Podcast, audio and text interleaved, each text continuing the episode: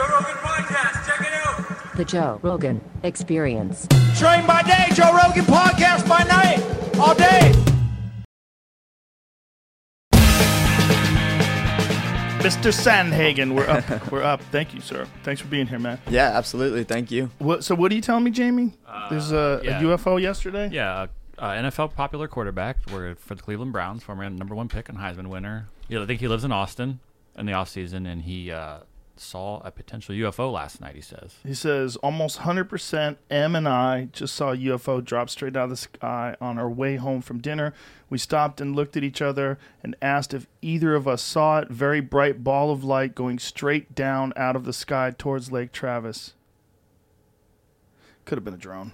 Hmm. Could have been some kids. He's a football player. Yeah. Are we gonna believe him because he's famous? Yeah, that's the only reason. Yeah, it just got a lot of attention as well. Well, he's famous, so you, you you listen to his Twitter, I guess. I don't know. Have you ever seen anything crazy? Uh, no, No. I. I don't think crazy. Um, when I'm up in the mountains, sometimes camping or whatever, I'll see. I feel like some shooting stars and some yeah. stars, you know, fall. Which actually, now that I'm saying it, might be a little bit crazy. So maybe I have seen some shit. I don't know. Everybody wants to think they did, right? I want to think I've seen something crazy, but I definitely haven't. I thought I did when I was a kid, but now I think I was probably lying. yeah. You know, when I think about it, when I was a kid, I was probably full of shit. or I probably wanted it, you know what I'm saying? Like I probably saw like a military jet and I thought and I wanted it to be something cool. Like I remember the first time I ever saw a stealth bomber, we were filming Fear Factor and it was over Palm in uh, Palmdale, which is near Edwards Air Force Base. If I didn't know what that was, I would 100% think that was from another planet. Yeah. You know, when you see the thing, the black wing flying overhead, it's like it's pretty badass. Yeah. Yeah. I don't think I would. You know, I think that my brain would just immediately be like, ah, something can explain that. Yeah. You know. Yeah. Well, that's the problem with anything like that. It's like it's the idea that you're looking at something from another planet is so it's so outside Yeah. of what you see every day. You don't know where to put it. It's getting less outside though, right? Right. It's getting Yeah. less outside, which seems is like weird. is. What's up with the? Uh, because I remember you saying something about it on the podcast. What's up with that bill that passed that said that the Yeah. they have to release whatever information they have to release about? It's the COVID relief bill, and Yeah. inside the COVID relief bill, they gave I think they, it was the CIA. They gave the Central Intelligence Agency 180 days or something like that to release all the information that they have about UFOs. Mm. Where where are we at on that? I don't know. It's a good question. What day are we on? They're not. They don't have to release No, shit. yeah, they they're not can say that. They go, "Oh, this is what we got. We got a blurry picture. Get the fuck out of my Yeah, office." yeah, yeah, yeah. We're not gonna know anything. Yeah, the idea that they're going to tell these senators and all these elected people what they know, they're not telling them shit. They unless the aliens told them that they have 180 days to tell everyone. Hmm. Mm. maybe right now you're talking. If Trump didn't tell everybody, we're not going to know. Yeah, You know? Yeah, that's true. I think I remember when Chris Rock was talking about Obama and he was talking about Obama. People were disappointed in Obama's first administration, and he said you got to wait until the second term, and that's when you do some really gangster shit. Mm. And Obama didn't do any gangster shit in the second term. But if Trump got elected again in 2024, because you can only do it twice. If he got elected again in 2024, maybe he would tell us. You know, Recount the votes. Maybe he would get, maybe he'd get get on TV, and that's the first shit he talks about right away. Here's We'll what. Here's what the. Uh, Okay. Articles. Include included as a committee comment on the Intelligence Authorization Act. The committee directs the director of the National Intelligence in consult- consultation with the Secretary of Defense and the heads of such other agencies to submit a report within 180 days of the date of enactment of the act to the Congressional Intelligence and Armed Services Committees on UAPs. Why why can't they just say UFOs? Unidentified aerial phenomenon. What's the hmm. difference? Unidentified flying object. They got tired of using that, so they changed it to UAP. Why are they gotta fuck with us? I don't know, man. UAP. Words change all the time. Yeah. They have to. I guess. Well, listen, man. Uh, let's get to you. You've been on a fucking tear lately, son. You really have. It's it's super impressive. The Marlon Moraes KO, the Frankie Edgar KO. Like you have looked fucking sensational. I figured some shit out. Yeah. What did yeah. you figure out? Yeah. Um. Well, it's a lot, I think, but uh, it, it, it might be a bit of a long-winded answer, but. Uh, yeah, there's a a lot of long-winded there's a lot of steps that I think you know had to take place, but I think uh, the first thing is is I had to realize that you can't just walk into a cage and be flat as fuck and uh, and expect to compete with the best guys in the world. You know, so how were you flat? Like you flat? like you weren't warmed up enough? No, no, no. Well, that's what you know. Um, I, I don't know. Maybe maybe it was a warm up a little bit. Maybe that had something to do with it. Um, but I think that there's just a level of intensity that you have to be in. If if me and someone else are going to stand in a locked cage, and we have to you know beat each other up really badly, you have to be at a certain level of intensity for that. And how were Um, you previously approaching it? uh, so previously, I, I didn't have. Okay, so let, let's let's go back to maybe bef- before the Sterling fight because after the Sterling fight is when I I learned a lot of uh, uh, of stuff. So uh, before I didn't need to do a lot in order to get at that level of intensity, right? Like uh, I I don't really know why that is, but um, it didn't take a lot in me in order for me to get to that performance level against Sterling for for whatever reason, uh, and, and I don't want to make up any excuses or anything. Al, uh, I almost said Alistair because we were just talking about him, but uh, Aljamain. Al- Aljamain was better than me um, on the night, and uh, and that's why I lost. Um, but for whatever reason, man, in the back, I just uh, I was just really flat. I uh, Do you think you got too comfortable? I think I was too comfortable. I think I underestimated him. I think that uh, it was during the COVID times, and um, I, I wasn't using as many training partners. Sparring sessions weren't nearly, you know, what they used to be in a in a team gathering. It was like I had two or three training partners, and that's who I went in and sparred with at a separate time, and um, maybe that had something to do with it too. Is that purposeful, or is that that that's all that was available because people weren't training as much because of COVID? How did you? Yeah, so so that was like March or April. So that was like when everything was really hot with COVID. So um yeah, it was it was just because, you know, all the gyms were shut down. Uh everyone was being really safe because everyone was kind of like Yeah. you know, how, however they were feeling about COVID. And um, so I think maybe that had something to do with it too. Um, but regardless, you know, uh, he, he earned that win. And um, when I went into that fight, it, it, it wasn't a matter of, because you hear guys say all the time, or at least I try to listen to as many interviews as I can and, and just kind of watch the demeanors of people when they walk into the cage. And um, you hear guys say, uh, you, you you just see that people are competing at different intensity levels all the time. Some people go in and they're like this, you know, and, and they're ready to go, and then other people walk in like they just woke up from a nap.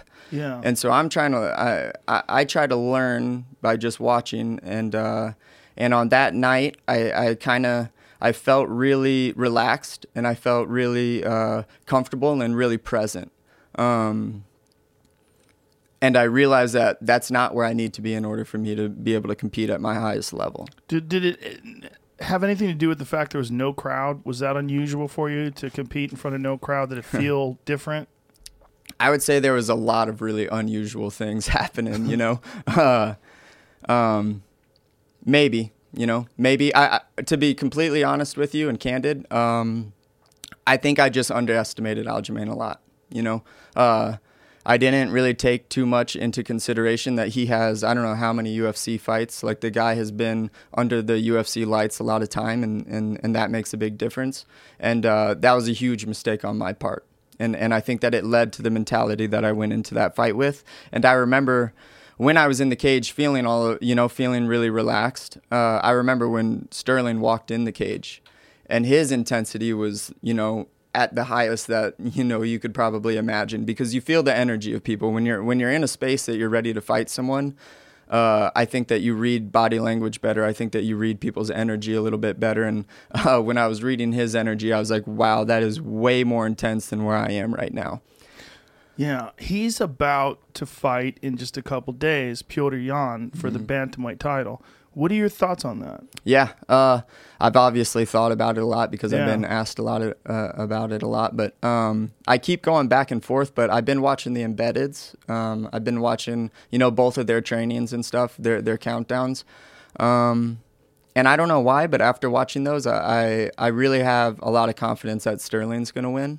Really? I, I do. Um, maybe because I'm biased as shit because Sterling beat beat, me.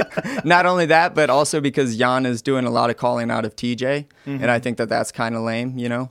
Uh, Do you think he's doing that just because TJ's a big name? of course. Yeah, I mean, yeah, of TJ's the biggest name in the Yeah. division, uh, you know, for now. Yeah, of course. Yeah. Um, it's kind of an interesting spot in the sport too right now. We're we're kind of playing, you know, and this is just the way that things are. I'm, I'm not trying to complain about it, but it seems like it's a lot of, you know, the fame game a little bit. Like if you fight someone really popular and you beat that person, Yeah. um, that ranks higher than beating someone who's ranked higher or someone Sure. who's, you know, um, and that's the game that we're in, and that's completely fine. And I know that I'm not one of those famous people.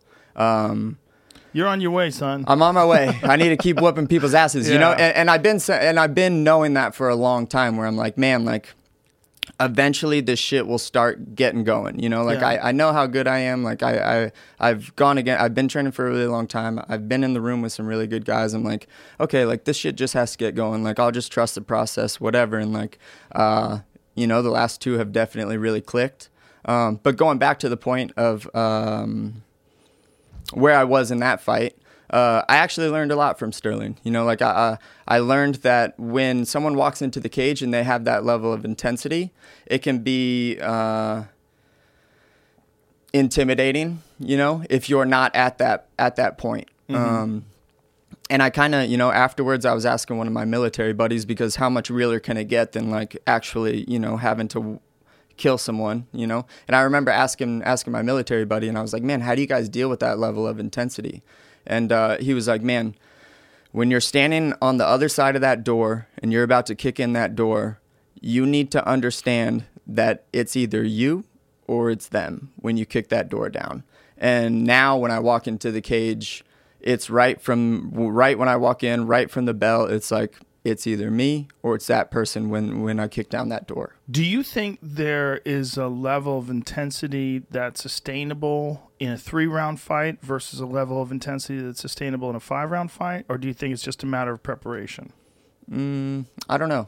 Um, Have you ever fought a five rounder in, in outside of the UFC? No, no. Uh, my first five rounder was scheduled for Moraes. Um, so no, I've never had a five round fight. Um, Is I'm- that your first wheel kick KO? yeah, yeah, That caught a lot of people off guard. yeah. That was maybe the first time. I've ever thrown that kick. you know, in a fight at least. Marlon's listening to this going, "Poha, fuck." Uh, That was pretty wild. yeah. Uh, the quarantine helped me with that one though. Yeah. That's all that I did in the quarantine is fucking hit the bob in my basement. Oh, really? Yeah, I just practiced over and over Bob's again. good for wheel kicks. Yeah, Yeah, it's yeah. one of the best things for wheel kicks. Dude, Bob's good for a lot of shit. Yeah. Like knee and knees to the face. Uh-huh, like, grab his yeah, head. Yeah, Yeah, yeah, yeah. everything. Bob's good for every. I was thinking he just needs like a leg kick shield type of thing on that base. I think they have one. Mm. Go to Century Martial Arts. Uh, Bob is this. Uh, they they gave me one for my my old gym. I had one in my uh, my gym at home in my old house in California. I don't have one out here, but I liked it. It's good for combinations because it's like it's so realistic. Mm-hmm. You know, it really feels like a and the head moves good. Yep. you know, like you could really crack the head. Yeah, and you get yeah, a good Yeah. yeah, and s- here it is. Bob, so is there a is there a padded base for it? What's that there? I feel like I saw something like that. No. Oh yeah. Okay, so Yeah. that's Bob with like a bunch of shit on him, so you could leg kick him. That's cool. That's pretty dope. So that's like an outfit that Bob wears. Oh, see, you know what I was gonna say too. Yeah. You know what I was gonna say too is they need to put some type of you know hand guard positioning things. I hope that Mm-hmm. those things can move because that would be cool too. Because that's one thing you know that's really important in fighting. Is that just- Hackelman? Haha, my man. Look at that. That's fucking cool. So you actually can practice that. That's very cool. Yeah, that's. I like that even better than the regular Bob. Yeah. yeah. Okay, so that's not an outfit he wears. That's the whole Bob. Oh, Jamie, order one of those right away. We got to get one of them. All right, I like it. Um, so you were practicing wheel kicks and stuff Mm-hmm. like that on on Bob. Mm-hmm. Did you have a traditional martial arts background at all? I did Taekwondo when I was like really young. Uh, Is that where you learned that? No. No. Um, so so uh, I had always wanted to be good at those. Uh, you know, like spinning back kicks, spinning wheel kicks. Uh, but I would just do some shit and just you know like I didn't know the technical way of doing that you know Right. so when I would be in a fight and I would throw it it was just like bullshit you know Oh, okay. and now I can actually feel like I can do it but uh you know what helped me a lot is um well one my coach Christian Allen who has obviously been helping me a lot with it too and then two um I've been going down to Ryan Hall's gym a decent amount um at 50-50 and do you know Thanh Le No. Thanh Le, he's the 155 champ in, in one fighting championship. Yeah, he just beat that Martin Nguyen guy. Uh, so Thanh Le and Ryan are down there, and they do like a lot of, uh, you know, spinning back kicks, wheel kicks, and all of that. Really? And they helped me a lot with that too. Is he? I want to see. Um, uh, there's one guy in one FC that has a nasty spinning back kick. I don't know if that's him. I, I don't think he throws a ton in his fights. Just one guy who just keeps flattening people with spinning back kicks to the Mm. body. It's like getting hit by a car. Yeah. If someone's got a good one. Yep. Um, yeah, I mean, I have a frame where I'm not gonna knock anyone out, like you know, bad, um, with like my upper body and stuff. But man, your legs are like big ass parts of your body. Yeah. And like you don't need to throw them very hard in order for it to like really, really score. Yeah, this guy. Let me see that. Show that. oh yeah, yeah, yeah. Kevin Belingon. Yeah, he's a 25er. He just fought. Uh, This is, that dude's got a good one. yeah. He he throws it very quick too, and he's always got his hips loaded up, like he's looking for it all the way. Boom! Look at that. Come on, man. It's just like what kick is like that? Yeah. You know, there's so few kicks that have that kind of power. Yeah, and and if you can't get your feet out of the way of that, and you just want to use your elbow, you're definitely way big time opening up your head for a wheel kick too. So, So, do you have a guy that uh, you said Christian Allen? Is, Yep. is he's your striking coach? Mhm. Does he have a background in that in traditional martial arts? Yeah. Is he good at those? yeah, he's got a bunch of black belts. Uh, Oh. I, I don't really know what they're all in, but uh, yeah, me and Christian have been together since you know the first day that I walked into high altitude martial arts. So Do you consider your style, like your stand-up style, is it Muay Thai based? Is it a hybrid? Is it like what do you what do you think of it as? Um, I don't know. So, uh, I think it's probably a compilation of everything. Um, one, I think uh, Christian has a very creative mind, um, and uh, it's not super. You know, like we don't hang on to any one type of traditional martial arts over the other or whatever. We just, you know, try to take as much good as we can from each one. But I know in my experience, I used to love watching old school K1 fights. Those were like my all-time favorite fights to watch. So. I think when it started, it, it, it was kind of a hybrid of me watching a lot of the WEC, specifically like Dominick Cruz. I thought his style was dope, you know, like all of the footwork and stuff. Um, watching that, watching Christian and having Christian teach me, and then watching like a lot of really solid K1 guys. Like Andy Souwer was one of my favorite Oh, fighters. yeah, man. I got to go train with him uh, a Oh, couple really? times in Holland. Yeah, yeah. Oh, that's awesome. oh, it was sick. He's such a nice guy too. yeah, it seems like a really nice Yeah, guy. yeah, but he did a lot of training with Aldo, right? He went down to Brazil. He was Yep. training with Jose quite a bit. Yeah. Um, so so let's get back to this mindset thing. What did you do to change how you ramp up, how you get into the octagon?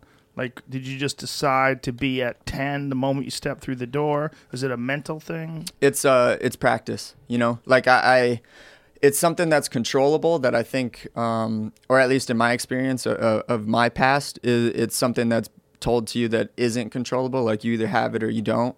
And uh i don't believe that shit you know? Um and so uh it's practice. So it's a lot of um so so bef- I'll practice before sparring. So every time I go into sparring now, um, before I leave the house for about 20 minutes, I'll sit and visualize all of the techniques that I'm trying to trying to work, um, and I'll see it from a third person's point of view. So that I, you know, that that's how they say that you're supposed to learn techniques the best is you visualize yourself doing them, uh, and not a first person view.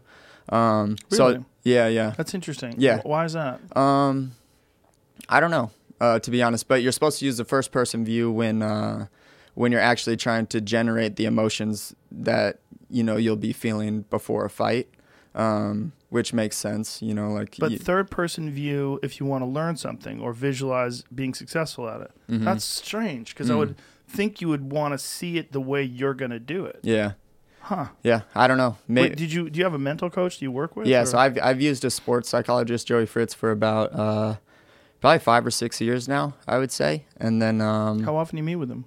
uh, once every once every week in camp. Really? Yep. Uh, and a lot of it, uh, I think in the beginning when you're working with the sports psych, it's just, you know, putting out a lot of fires like, hey, this is stressing me out. Hey, I'm really scared about this. Hey, blah, blah, blah. And, um, and I would say that that's kind of what it was for me in the beginning, which which was super helpful because then I could start really enjoying it. Uh, and then now in the last you know year or so, we've been really hammering down on some like, hey, what's going to make me a better performer instead of what's going to bring me into the fight with a lot less fear and anxiety and stuff like that. So yeah, I've been doing that for a while now.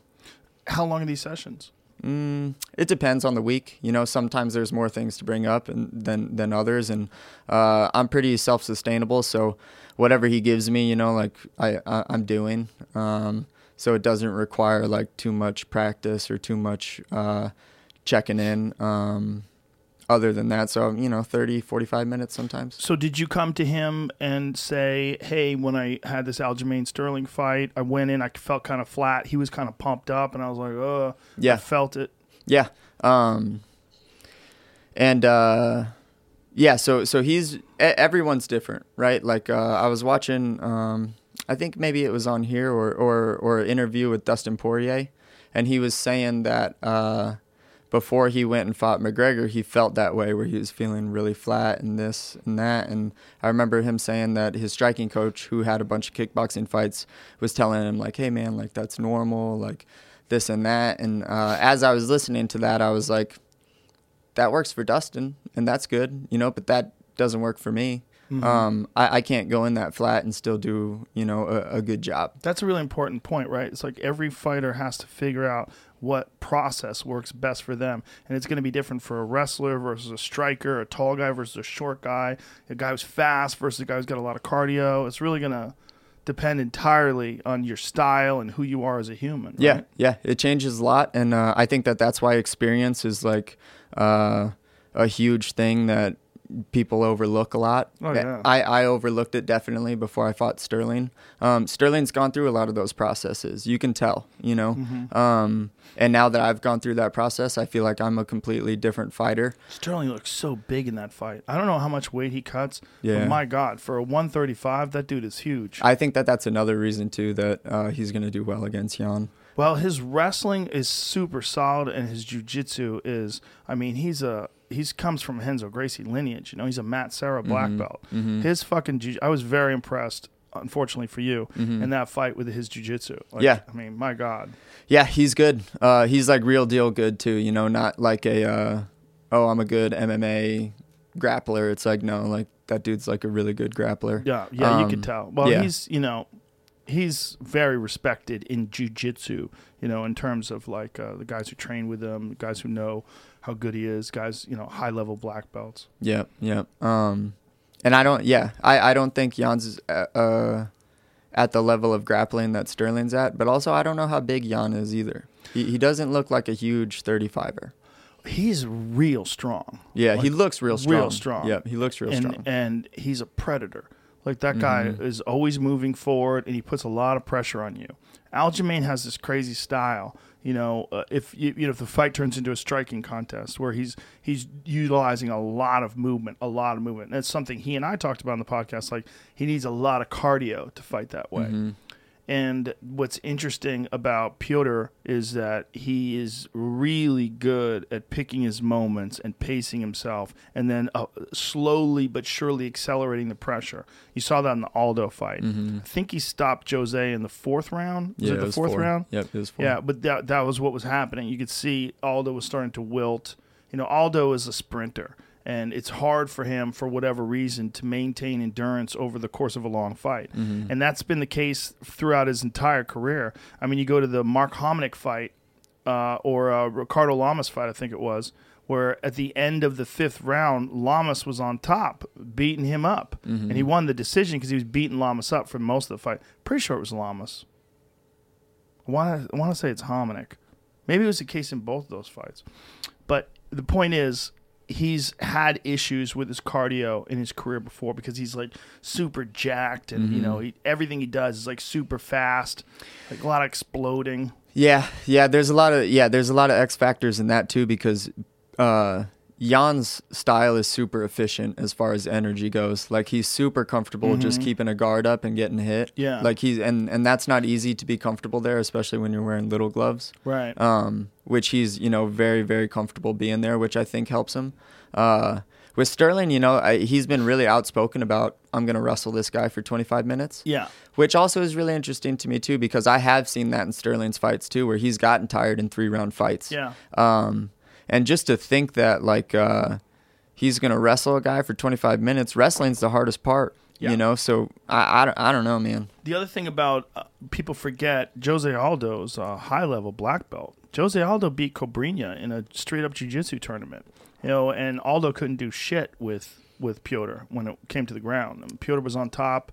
Aldo never really got a good position uh, for any length of time in a, in a grappling situation with him. The guy's fucking strong. You mm-hmm. saw that in the Uriah Faber fight. He, you know, he just bullied him around. He's f- very physically strong, and again, just really smart at when he applies pressure. And over a five round fight, he's you know he's been into the deep waters of the fourth you know championship rounds. I'm, I'm curious, very curious, cur- curious, but curious to see if he could stop that shot. Because if Aljamain gets him and gets him while he's fresh and while they're both fairly dry, Mm-hmm. you know he could be in real trouble. Because Al- Aljamain knows how to close a show. Yep, yep, he does. Great fight, great. Fight. Yeah, fight. it is a great fight. Great fight. Yeah, it's yeah, it's gonna be super entertaining. That whole card is gonna be super entertaining. It's so crazy to me how stacked the 135 pound division is and how shallow the 125 pound division is. Yeah. 10 pounds. Like, it's the Yeah. only weight class in the UFC where, like, the 10 pound difference is all. I mean, you got Figueiredo and, uh, you know, uh, Brandon Moreno. You got some good fighters at 125. You got some good fighters. But you don't have, like, a who's who, a murderer's row of contenders like you Yeah. do at 35. At 35, you've got so many killers. And Henry Cejudo's always threatening to come back again. You know, he's that's probably the big name, right, in the 135 pound division. If you want to make some money, Yeah, I mean, yeah, if he's being serious, who knows what that guy's doing? I will say though, I'll give him some credit. I think he's getting better at getting or at being cringy. I think he's getting better at it, man. When he first came out with that shit, I was like, man, this guy needs to stop. I was like, this guy's not gonna have anything that he can do after this.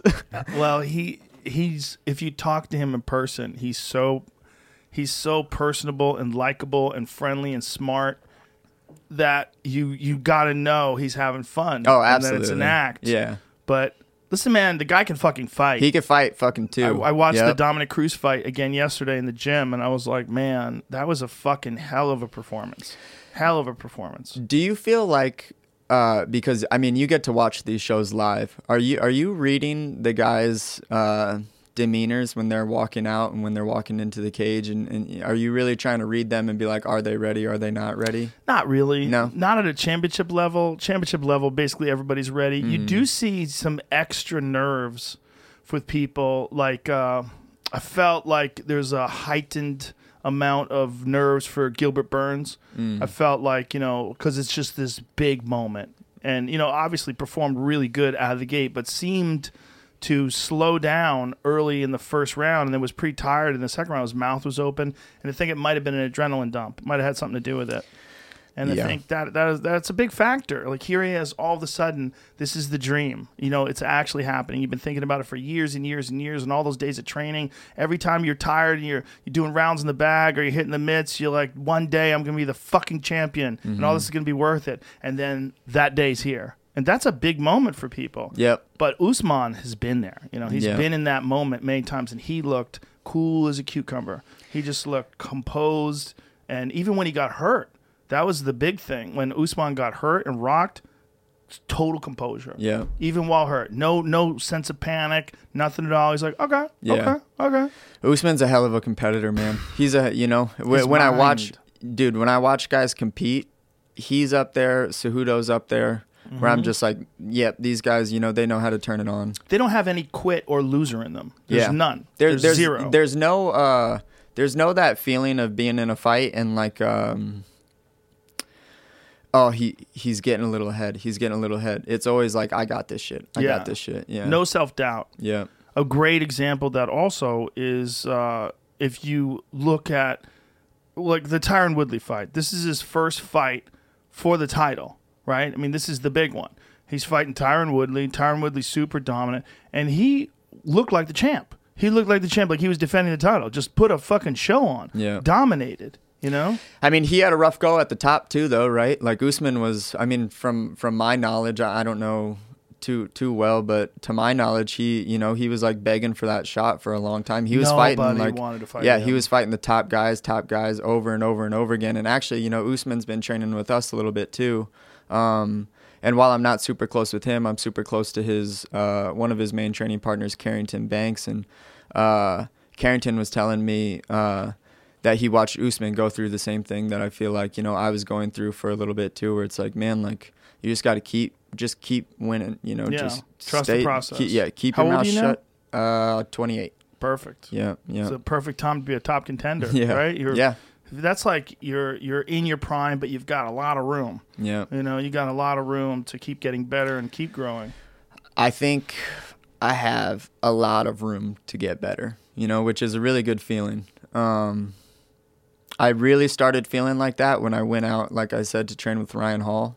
Uh, like that guy really changed a lot of things in my brain about how to look at combat sports and how to Really? know- oh man, How so? dude if there's one you know uh, i'll butcher everything because he's just such an intelligent guy and Super uh, smart guy. super smart guy but um i think almost above him being smart is he's just so thoughtful man like with his game like he's just so thoughtful and like the amount of uh you know just thinking and hey can they do this can they do this can they do this okay i have an answer for this this and this like the guy has an answer for almost everything and i think that the way that he views things and the advice that he gives to me is just like so fundamental and like uh uh just makes so much sense. So an example of that would be I have terrible posture usually. Like it's getting a little bit better, but like before it was like this, like hunched over. I had neck issues, shoulders issues, back issues, and all of that. Me too.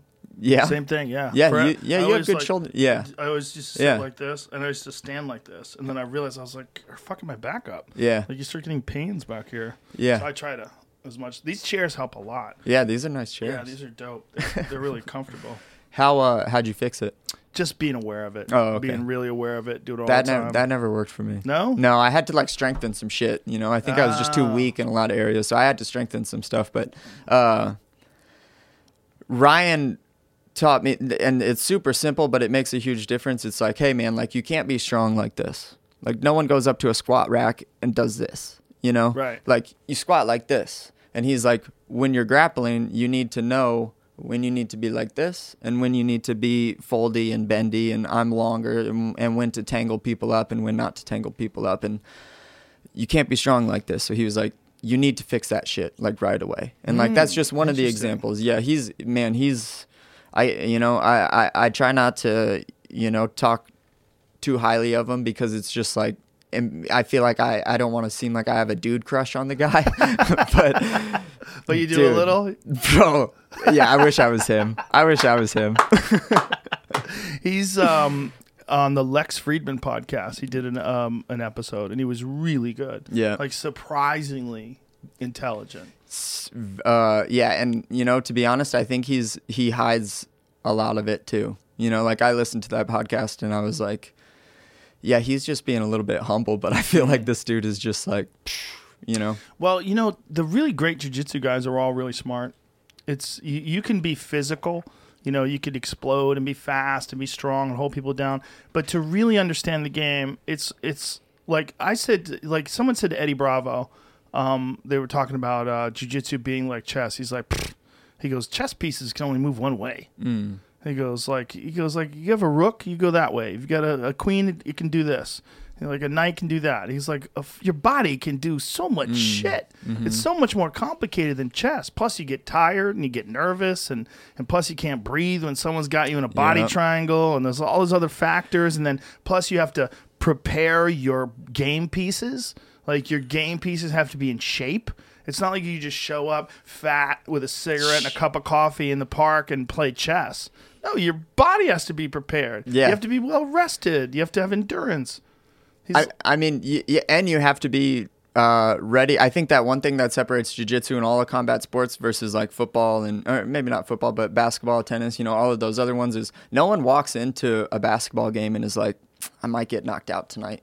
Right. No one walks in Right. with that with that with that extra anxiety. Yeah. You know, and I think you know while jujitsu you might not get knocked out, it's also like this guy might rip my knee off. Yeah. Or this guy might choke me out unconscious in front of you know a bunch of people. So that's another really really interesting part about combat sports. I think too is it's like it's that extra level, and I think that that's why what makes it so different is that it's that extra level of man, like you have to worry about getting hurt. Yeah. In, in what world do you usually ever have to worry about getting hurt? Really getting hurt. Really getting hurt. Yeah, hurt. I remember when Rousimar Palhares would fight, you'd have to. Everybody was so terrified of that guy, and because he wouldn't let go, because Mm. he would hold on to Mm-hmm. heel hooks. So not only was, I mean, the dude was like five seven, two hundred and whatever the fuck pounds he was before he cut down to one eighty five. Just so stacked and so strong. When he would get a hold of people, you could see it in their eyes. They were like, Jesus Christ. And then he would dive on your fucking leg and heel hook you. Yeah. And then he had this habit of holding on to submissions. Yeah. To the point where y- you know they kicked him out of the UFC for it. Yeah. I mean, who the fuck gets kicked out of the UFC for being successful? Palhares. He was the only guy where he he held on so many times. They're like, dude, get the fuck out of here. Yeah, he was getting ready to fight, uh, or when, when Nate Marquardt, because High Yes. Altitude used to be Nate Marquardt's gym. Uh, that's when I was training with all those guys too. And you know, when Nate was going to fight Palhares, I Well, was Nate like, did "Ooh." something really smart. And Nate sw- got really sweaty Yeah. before that fight. Yeah. So he came in super sweaty. And I remember Palhares went for a leg, and Nate pulled his leg out. And Palhares pointed at his Yeah. leg, trying to say that it was greased up. And they actually checked his leg. It wasn't greased up, it was just sweaty. How do you how do you sweaty up your legs? you put on um, a warm up Oh, thing, like, yeah, like yeah, if you put on like uh, one of them plastic track suits or one of them uh, sweat suits, you know those uh, sauna suits, Mm-hmm. Yep. like a rubber suit, you could get super slippery. Yeah. you know if you do that right before you go into the octagon, you can get real fucking slippery. yeah. I guess you're right. Yeah. Eat a lot of butter too, maybe. Maybe. well, that was uh, the unscrupulous fighters in the past. One thing they used to do was the night before the fight, they would bathe in mineral oil.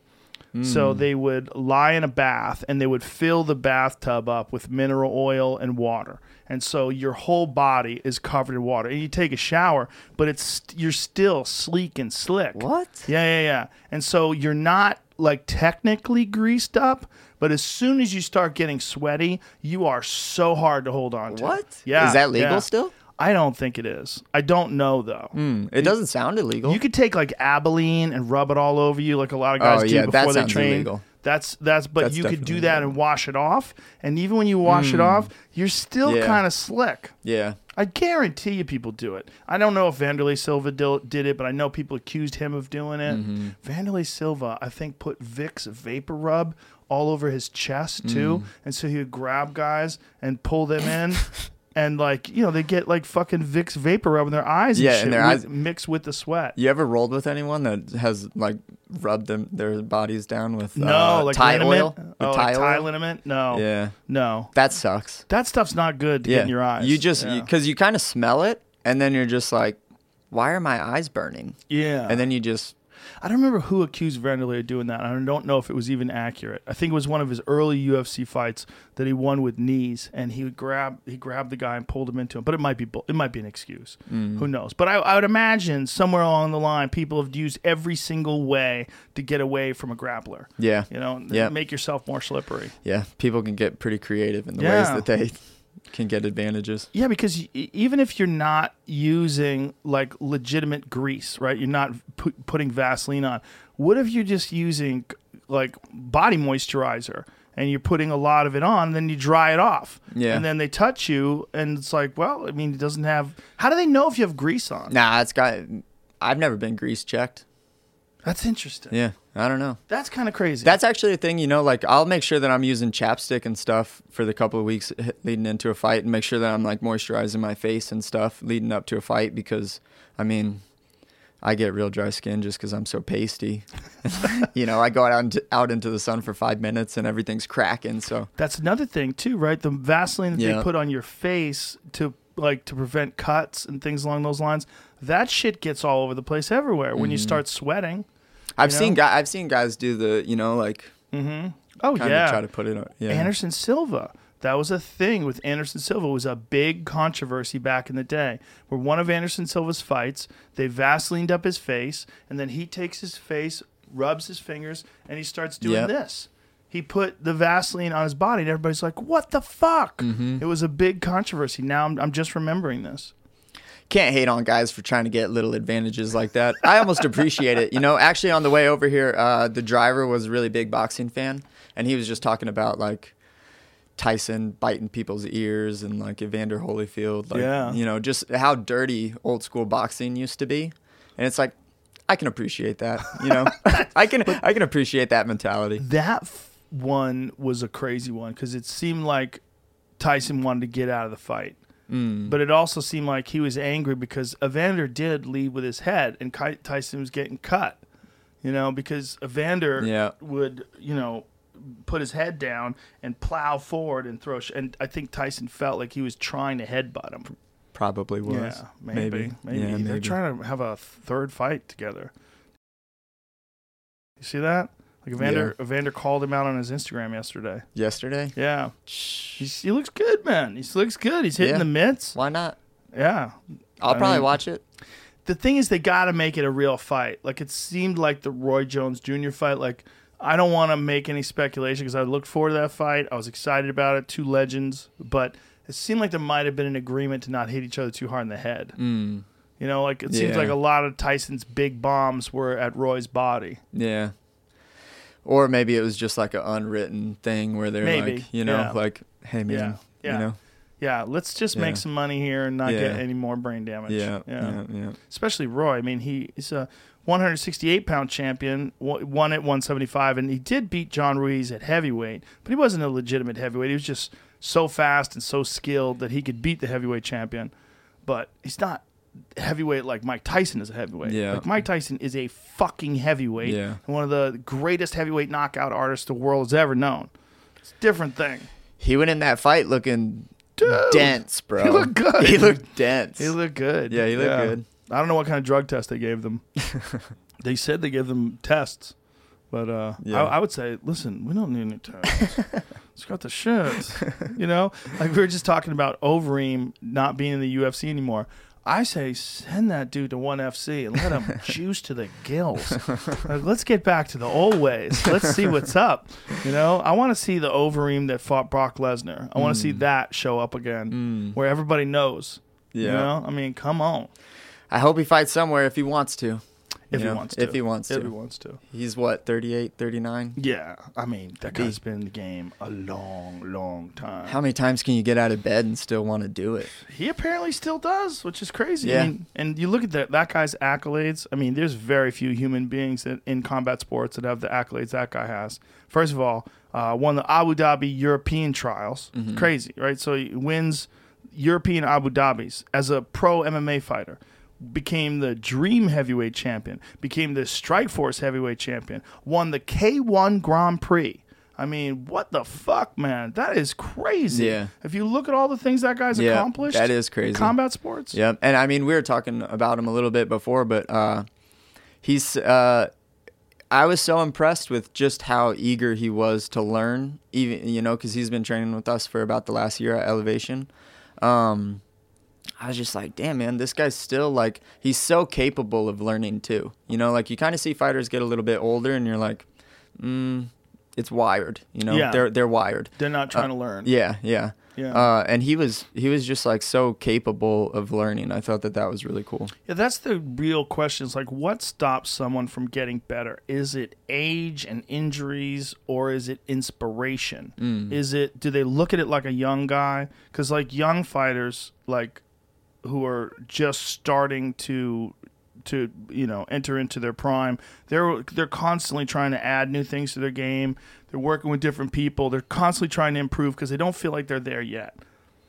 And then some guys that have been there before they fought for the title. They've you know they've fought top contenders. They and then you see this this kind of like pattern emerges where they basically do the same thing. They fight the same way. And they're kind of protecting themselves from certain injuries that they have that might be chronic. And they they don't grow and learn and you always wonder like is that because of the injuries and the age or is that just because of the attitude as well I think it'd be hard, man. I, I think it'd be hard being that and accomplishing everything that you've wanted to accomplish and then Yeah. still, you know, like still getting there. Yeah. You know, like I could only imagine. I don't know because I haven't accomplished all the shit that I want to accomplish, but like, uh, I imagine that it's really similar to like stringing some really good fights together and then being like i got this you know Yeah. like i and then like I, I don't i this is what i need to do i don't need to do anymore and then that be it you know like i, I felt that demon creep up on me a couple of times too Mm, yeah The demon of complacency. yeah Yeah. the demon of like uh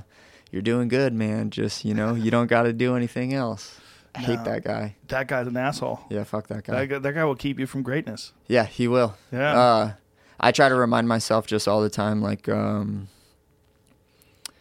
there, it's only gonna get harder, you know. Like it's only gonna get harder, and you got to be okay with that. Well, it's interesting if you look historically at the evolution of MMA, the difference between MMA in 1993 and MMA today in 2021 is uh, almost unrecognizable. I mean, there's a lot of the same techniques are applied, but the level is so fucking high now. And uh, like sometimes you see guys making their debut, and I'll just be like, "This is crazy! These guys are so good, and they're making their debut, There's a 14 year old out there who's gonna whoop my ass one day. dude." Who's gonna whoop my ass? Where was that video from that I posted? That was, uh, or that I that we pulled up the other day. That was that little girl who was six years old. Whose page was that on? Was she like punching the tree? no, she would. No, I've seen that girl. That Yeah, girl's yeah, a that girl- savage yeah, that too. girl's scary. That girl's a little older, but this girl was tiny, and she was. Um, who's in? Whose uh, Instagram was it? Do you remember? It was someone that we know. Anyway, um, she was hitting the pads, and uh, they had like a balance ball, and that she was using that for leg kicks because she was so small. Mm. The guy was like leaning on that, holding the pads for her, and then she would leg kick the ball. Fucking perfect technique. Yeah. At six, I mean, perfect. Everything was just crisp and fast. Whap, whap. And you're like, my God. Remember who it was? Fuck, it was someone we know. Had it on their page. I don't know how you can get kids that coordinated that young. Some of them just have it, dude. You think? Yeah, some kids are coordinated. I have one daughter that's really coordinated and like super super athletic, and one daughter who doesn't give a fuck. like she's she likes to play sports and she plays lacrosse and basketball. She likes sports and she does it, but she's not obsessed the Yeah. way my other daughter is. My other daughter's like obsessed with like technique and she does gymnastics and she can do all kinds of crazy shit and backflips and round offs and handsprings and Just a different type of spirit, huh? it's just weird. yeah, it's weird, huh? And I one always, of them really loves art, you know, and the other one is just Yeah. And it's it's like some kids are just, and I think some of it is genetic for sure. I mean, you know, if you get like super athletes and they have kids, you know, you take two super athletes and they breed and they make a super athlete baby. That's logical. But sometimes you have kids that are like their parents are normal and they they come out and they're just freaks. My parents were super normal. Not that I'm a freak athlete or anything, but I mean, my parents were, you know, super. Like, dude, I watched my. We took my mom to uh, Top Golf one time. I was like, "What are you kidding me, She couldn't figure it out. bro?" I was like, Yeah. "What? That's not even." I was like, "In your head, I know you've seen someone swing a golf club. Like, that's not what. That's what you think you're doing with this. You know?" She's like chopping it. She's like trying to chop the ball in half, dude. I was like, "What are you doing?" It's funny people that have never done anything like athletics.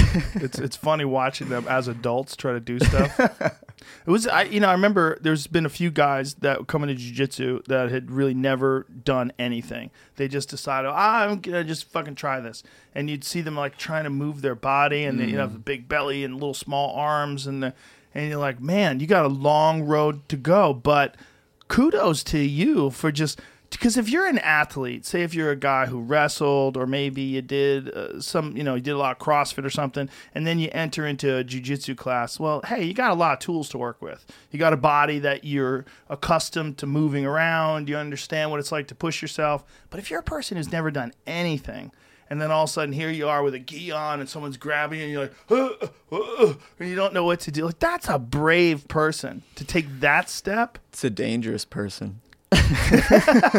Dangerous person to train with. Yeah, that's a dangerous person. spaz out they don't know you. where their hand is in Yeah. space, bro. They're trying to grab you here, and they're like putting their fingers in your mouth. That can happen too. Yeah, yeah, yeah. that can happen too. But yeah, man. Uh, I don't know. I think that I think jujitsu is so good for like, uh, because I'll teach the kids program at High Altitude Martial Arts, the kickboxing. But like, man, like, I see a lot of adults, bro. They're just not familiar with the way that their body can move. Yeah. You know, like Yeah. I, I, I sometimes imagine I'm like, man, like, have you done anything like full throttle? like, how many people you think haven't done shit full throttle? A lot. A lot. If you Yeah. walk into an office building and just wander through the Yeah. hallway, like most people That are guy, not doing a, guy. a goddamn thing with themselves. Or if they did, it was like when they were kids. Yeah. It's kind of sad. You It know, is you have sad. one body. You should know how to use it. Yeah. You should move it around a little bit at least. I agree with It's you. like having a car that you never drive. You just leave it in the garage. a lot of people do that too. A lot of people do that too. Yeah, Yeah. yeah. It's um it's it's interesting to see the the progression though of the sport. Like there's no real real sport from 1993 that's unrecognizable like MMA is. I don't think I No. can't I can't think of one. Basketball wasn't too much different. No.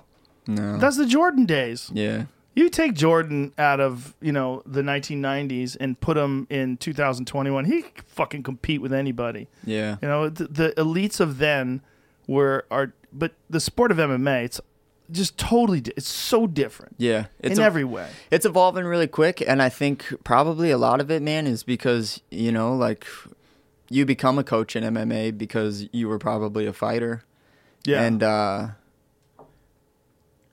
when when something i think is so early on you don't even know how to like teach those people you know what i mean like if if i'm a if i'm in 1993 and someone's like hey we're doing no rules fighting and i'm a wrestler i'm going to teach them all the shit that i know about wrestling. I'm not going to like weave out all of the things that are actually efficient for like an actual like fist fight. Right. i'm just going to teach them everything that i know about wrestling. And it's like now you don't have coaches that do that. Now you have coaches that are like this is what's good for fighting. This is what's good for fighting. And there's no there's no like that filter is happening still you know and i think that that's why guys are getting so good so fast yeah, and I would imagine like even kids learning wrestling, they they know submissions. Like young kids that are Hmm. learning wrestling, like someone's gonna show them, hey man, you know if you do this right here and then grab it like that, like oh, like you could fuck somebody up. Like they're gonna, because they're already doing grappling.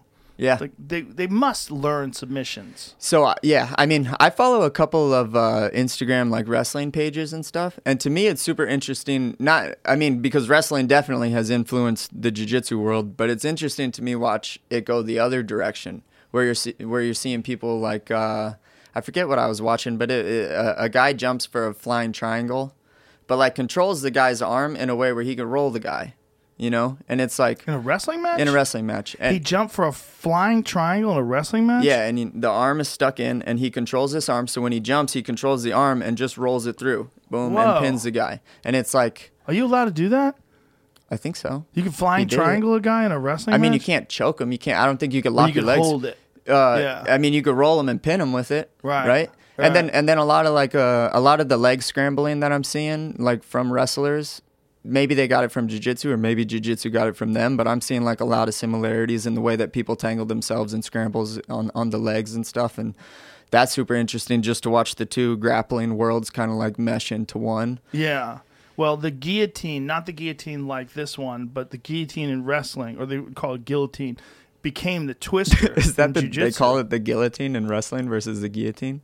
Well, it's like They're like, "No, it's a guillotine." I remember guys calling it the guillotine, Uh. but it was a it's a position where you would hold a guy for a pin, and then Eddie Bravo turned it into the twister. Mm. That's the twister comes from this sort of similar leg entanglement that a lot of guys were using in wrestling. Yeah, but the banana split type of position. kind of sort of you know the do you know the twister do you Yeah, know how to yeah, do yeah. it well when you're in the back like say if you're holding someone's back you lock down on the left leg you wrap their right arm around your neck so you baseball bat their right arm you wrap it around your head grab the top of their head and pull and it's a terrible spine lock Mm-hmm. but it came from pinning someone that way so if you can lock you know if you can get to the side of them and lock a hold of one leg and lean on them you can get to a point where the guy's both shoulders are touching the mat Yeah, and it's a good control position. that's where Eddie got that from. Yeah, he got it from Oh, wrestling. that's awesome. Because Yeah, that's Eddie awesome. was a wrestler, but he wasn't strong when he was a kid, so he's a leg rider. Like a lot of like guys who are not physically strong as wrestlers become leg riders. Yeah. And so he, when he got into jujitsu, did a lot of leg transition stuff. Like one of his big things when when I first met him, he was either a blue belt or a purple belt. I think he was a purple belt, and he was doing a lot of like toe holds. He was catching pe- a lot of people in toe holds, so he would kind of use his legs. His upper body wasn't strong, and that motherfucker when he met me never lifted weights. Like he, I'm like, dude, I'm gonna lift. Come lift with me. He's like, fuck that. He's like, I want to go get a burrito, and he would just like get high. He'd never lifted weights at all. Until, Really? Yeah, until like d- deep into our friendship, like uh, a year or two, and then he started lifting weights. He had to trust you first. Well, it's I, he just had to realize, like you know, if you want to compete against guys who are physically stronger than you, it helps. It Yeah. just helps a lot to be strong. It helps a lot.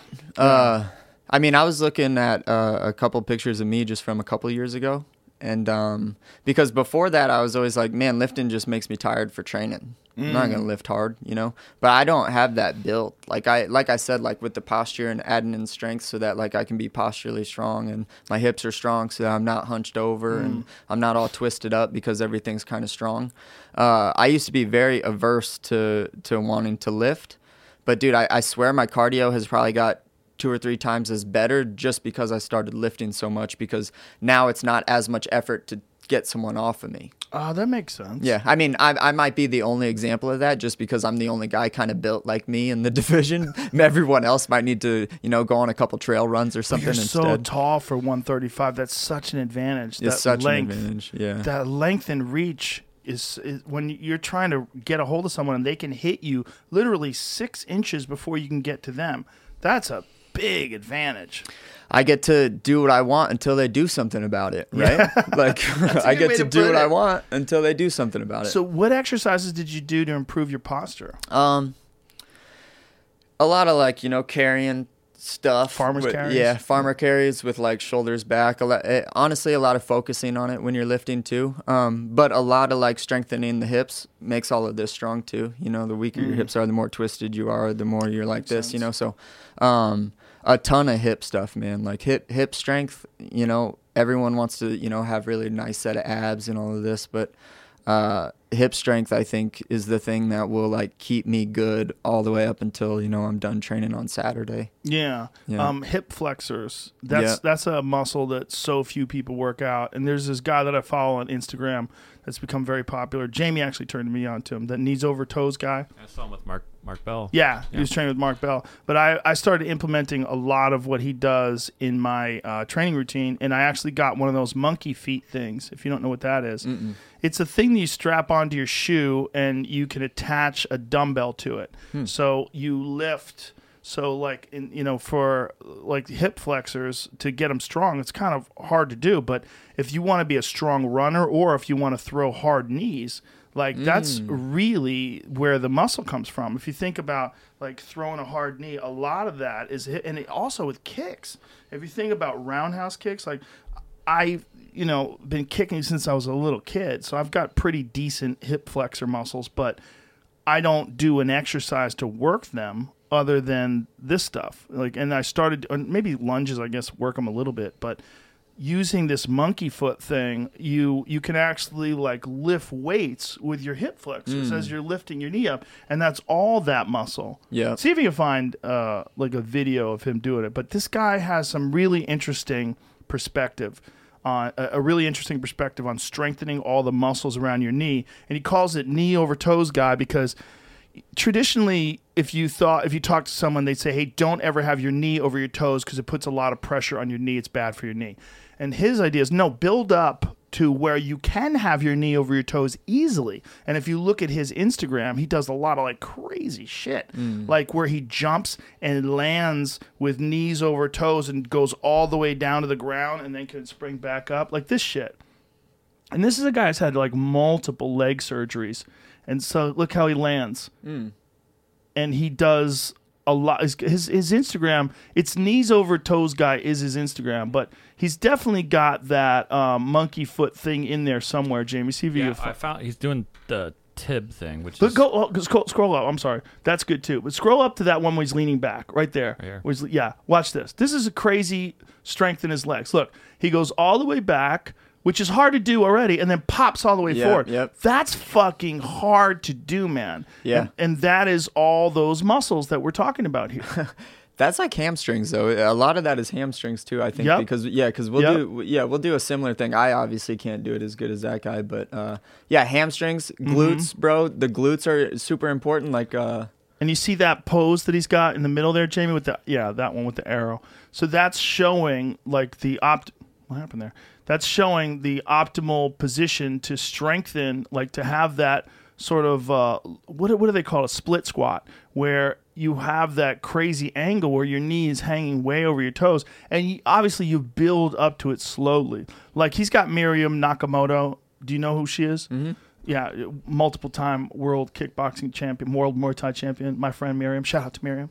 um, she's a beast, and she has a pretty significant knee injury that she's trying to recover from, and she got a bunch of stem cells and shit shot in there. But she's now doing a lot of this guy's program to strengthen all the muscles around it. But see how he's into doing uh, a lot of stuff that puts you in, in that position, and look, I mean, the dude can fucking do some crazy shit athletically, but he he also uses all these examples of different athletes that have incredible explosive power with their legs, and they use these uh, these kind of exercises, and they, they they're strong in these positions.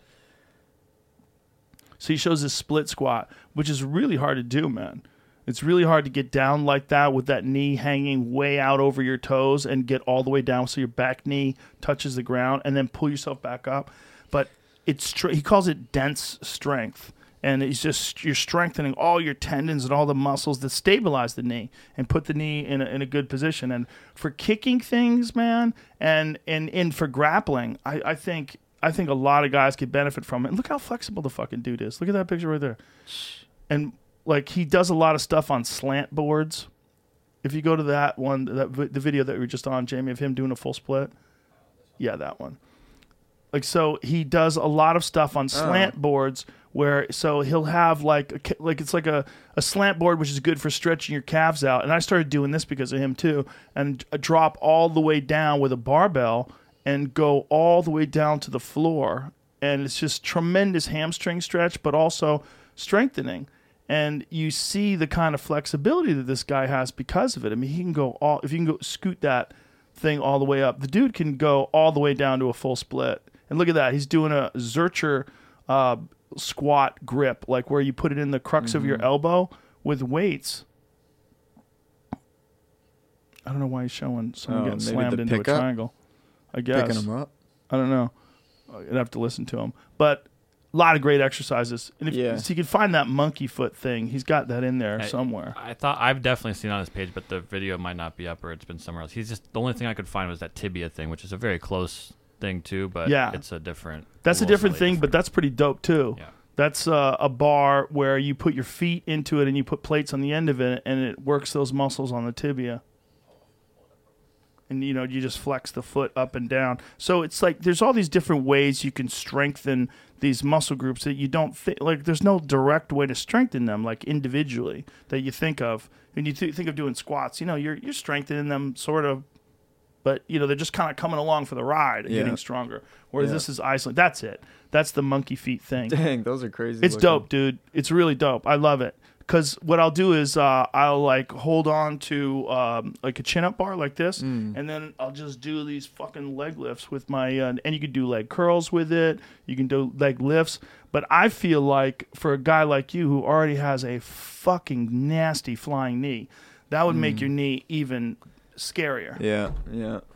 You know, that knee you landed on Frankie was crazy. I was by myself watching TV and I screamed out loud. you know, it was one of those, oh! Yeah. And that's a common thing in my house. Where people are like, are you okay?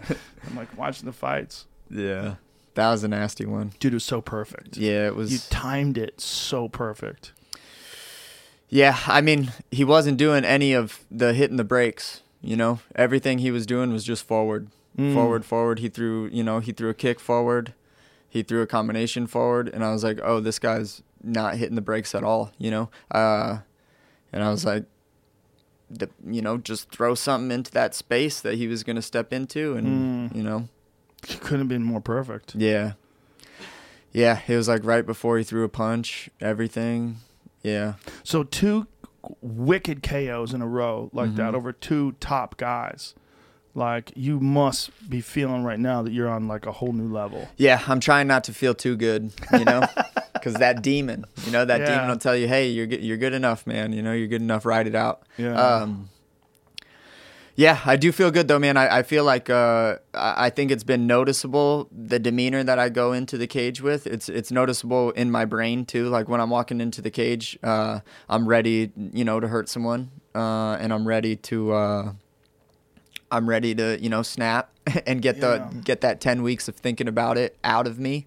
Uh, but yeah, man, I, I I'm super happy with it, man. I, I feel like you know, uh, it's it's its own ability to figure out where you best perform, and like you you you don't learn that unless you have you know a loss or or or you get lucky and you you get a win a fight. But you know, I had to lose and.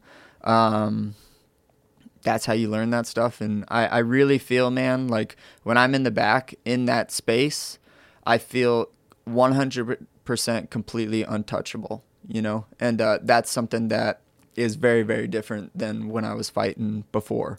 Like I'm walking into the cage now feeling 100% untouchable. And do you attribute this to the work with the mental coach as well as just you realizing that you were flat in the Aljamain fight. Yep, yep. And and just realizing where I do best, you know, just realizing where I do best. Like uh I would love to, cuz I'm a calm dude, like I'm a relaxed guy, like I don't get too high or too low about anything. Like it'd be nice if that if I could perform at that level, you know, but that's not the case for me. So mm. I need to really, and that's why I do it before sparring. Is I'll make sure, no matter how tired I am, regardless of what's going on, you know, if I'm injured, if I'm, you know, overtrained, whatever it is, when it's sparring day, I'm making sure that I get myself to that same place. Um, obviously not intense enough to where I'm going to hurt my training partners, but I'm making sure that I can replicate that headspace regardless of the situation. Yeah, you said something after the fight when you were talking to uh, you were talking to Laura Sanko. Is that what you were talking to? Uh, no, it was uh, Andrea. Whoever it was, Yep. that person. Um, you were you said some people go in there and they're looking to compete. They like to compete, and that's what they're doing. Mm. You you go there. You're trying to hurt people. hmm That's that's you know what I'm doing now. You know, uh, it it was really uncomfortable for me because like we were kind of you know I like Hinduism, I like Eastern philosophy, I like the idea of like you know Buddhism and you know being really peaceful and having a Zen mind and uh, and not wanting anything and and and being really free from all the suffering of the world and, and trying to get there. Uh, and that was kind of my philosophy, you know, up until I was choked out by Sterling and opened up my eyes and I hear him running around and celebrating and I was like, fuck that, you know. fuck that. Everyone that I go into a fight now with, I'm really trying to hurt, you know. Like I want to be the guy that's running around the cage and they're opening up their eyes, you know. And and I didn't, you know, uh it's it's a it's a different type of space to be in and it takes a lot of prac- practice especially for someone like me who isn't you know naturally like that. Uh but you know that's that's the game that we're in and that's what i'm trying to do now. How important is a loss sometimes? Like, super just- important. It's it's a reminder you know? Uh, and like you said you know i was just too comfortable. I was too laid back. Like i needed to remember how dangerous this sport is. Uh, and that's one of the main things that i took from that loss is that like we're not playing soccer like don't walk into that fight not ready to go It's also a lesson, right? It's like failure is so good for you because when you fail, it sucks and it feels terrible. But if you needed motivation, well, there it is. Like that's the best form of motivation. Like people would love to get motivation in a, a totally positive, uh, a, like a way where it's elective. Like I've Yeah. decided to be motivated. Yeah. I'm going to be positive, and that's wonderful. But my goodness, the injection that you get from a loss or from just straight up failure, where you're like, "Oh my god, I'm a loser." yeah And You're like, oh, the feeling, it's so bad. You're literally the same person you were before that moment. But now you fucking hate yourself. You hate everything. you you feel terrible. You can't sleep. You get up to take a piss and you can't stop thinking about it. You're like, fuck! you just feel so. you but- nailed it but that feeling is worth a fucking billion dollars. It's Yeah. so valuable. I wish, I wish I could win fights and feel like I lost every single time. I wish I had that like that type of superpower. I wish I could do that. Do you think you could talk yourself into that feeling? Is it like the feeling that you got after the Aljamain fight? Can you think you can like bring yourself back to that state? Yeah. Yeah. Um yeah, if I sit and think about it long enough, which I sometimes, you know, like and, and not not because of that fight, but just all of the shitty things like you said that happen after a loss, man. Like all the shitty conversations you have to have with people. Oh my like the shitty looks you get What do you think people. went wrong? Yeah. Hey man, uh you you get it next time. It's like, no man, like this is my existence, bro. You'll get it next time. Yeah. Yeah, non-competitors that want to talk to you about your losses. No, losses. I hate it. Look on the bright side. Yeah. You got your health. Yeah. in that moment, there's no bright side, and that's something that uh, every athlete I think has to come to grips with. The, mo- the during losses, there's there's no upside. No. It's just this is your look. Sometimes you're the hammer, sometimes you're the nail, and you don't get the good without the bad. The reason why the good is so fucking amazing is because you felt the bad. Yep. If you're just this guy just stormed your way to the top with no adversity whatsoever, you probably wouldn't enjoy it as much. No, and and that uh, that emotional pain I think is worse than physical pain. And uh, I remember after the first time I lost, I had like my own existential crisis a little bit, where I had to you know venture off and really question like who I was as a person, where I where I was putting a lot of my identity, just because that shit hurts so bad, man. And uh, I remember like if I keep doing this, it might happen again, you know. And I had to I had to like sit with that a little bit, and I was like, and you might not even get what you want out of this. And then I was like, damn. And then I had to sit with that, and then I was like. And then I, but I'm really grateful for that because that was the real moment in my life where I was like, martial arts is is my path. You know, like that's what I'm doing. That's what I'm doing. Uh, I remember having the very lucid thought of like when I was having those feelings of like uh, this could happen again. You might not ever get into the UFC. You could be doing this and win some, lose some, and be a loser until you're 35, 40. You know. And in my head, I was like, okay, you know, I'll sleep in a box. I'll be a loser. You know, as long as I get to do this with my life, like I'll be that loser. And and kind of since then, that's when I was like, oh, I actually love this. You know, I actually love this shit. Okay, that, that you- feels good. What was what was the thought process that let you come to grips with it? Did you have like an aha moment? I spent a lot of I spent probably like every weekend or every other weekend in the mountains for about. You want my coffee? What's that? You want my coffee? Oh, I thought. No, there's more. Oh, coffee. okay, okay. What are you Oh, there about? it is. No, You're I so nice. You're so, you're so nice. Hey, you want some my more? coffee's almost like you can have my coffee. no, look here. You want more? We got plenty. We can make Um, more. We have uh, Black Rifle gives us bags of this stuff. It's pretty good. oh yeah, Black Rifle Yeah, yeah. the shit. Um, I spent probably every other weekend or every weekend in the mountains hiking 14ers or, or just camping for about, you know, probably six months and just like really, uh, as, you know, corny as it might sound, you know, like facing my ego, looking at like a lot of my identities and looking at like where I was placing my attachment in my life and, uh, and you know after kind of the six months of that and a lot of like experiences and stuff like that uh, you know i feel like i found my spirit and i feel like uh, yeah it was uh, that that's kind of how i handled that that situation What is it about going into the woods, into the mountains? What is it about that that helps you? i think one is that uh, it reminds you how little you are you know where it's good to be reminded that you're little it's also not good to get think that what we're doing is not important because what we're doing is still important. Like the relationships that we're building the love that we're giving and receiving is still super important even though you know we're kind of a dumb species that's not going to be around for probably too much longer. Uh, i really love that feeling. Um, I, I love the feeling of just like taking a breath and being like you know I'm I'm here with no one else. There's you know it's just me and this, and it's just here, and uh, that that's like one special feeling that I feel like I never really experienced before. Uh, I took all of that time, and then I think too, it's just you know you, you, when you sit by yourself and you and you go to the mountains and you hike, or I know that you like hunting. I don't know if you go by yourself or or what it is.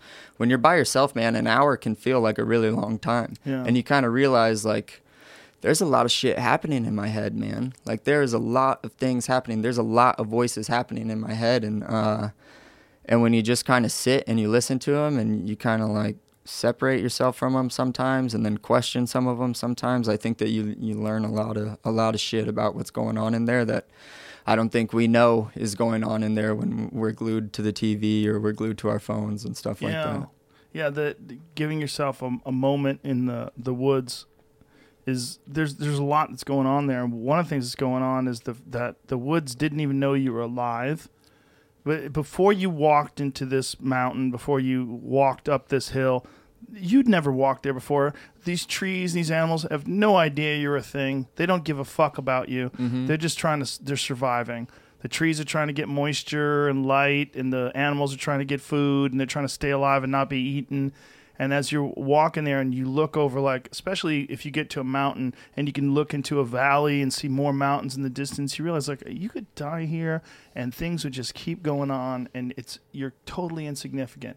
But in your insulated little world, you you look at yourself as being the center of the universe. You know, you're because you're the center of your own mind and your own ego, and there's nothing other than like I've always said that that's one of the reasons why people that live in mountain towns and people that live by the ocean are so chill, because there's something about it that just lets you know, hey motherfucker, look out there, look at all that water, you ain't shit, bitch. Yeah. just relax. yeah yeah, you're in their home Yeah. you know when you're walking around you're in their home Yeah. It's also stunningly beautiful. Like Colorado, um, when I, I lived there briefly, and when I would drive up the, into the mountains above Boulder, I remember thinking, like, man, if this was a painting, it would be worth so much money mm-hmm. because it would be so. It's it's a, the way art makes you feel is gr- like I love art. I love seeing something cool. It's, it gives you a nice feeling, but it pales in comparison to nature's greatest art when you over like the when the sun is peeking through the clouds in the perfect way and you see the the green of the trees and the white snow caps and just fuck it's beautiful yeah it's art, so beautiful art that can capture that is like yeah. So beautiful too. Yeah yeah yeah. It's you know someone's trying to you know and they're, they're trying to take whatever that feeling is and you see something incredibly beautiful and then put it into something and, and give people that that that awe-inspiring feeling when you're looking at it. But to me nothing does it like nature itself. Yeah, no, no way, man. It's like, uh, yeah, I mean, you can't really describe it. Actually, you know, like we bitch a lot being Coloradans. Like we bitch a lot about how many people are like moving to Colorado.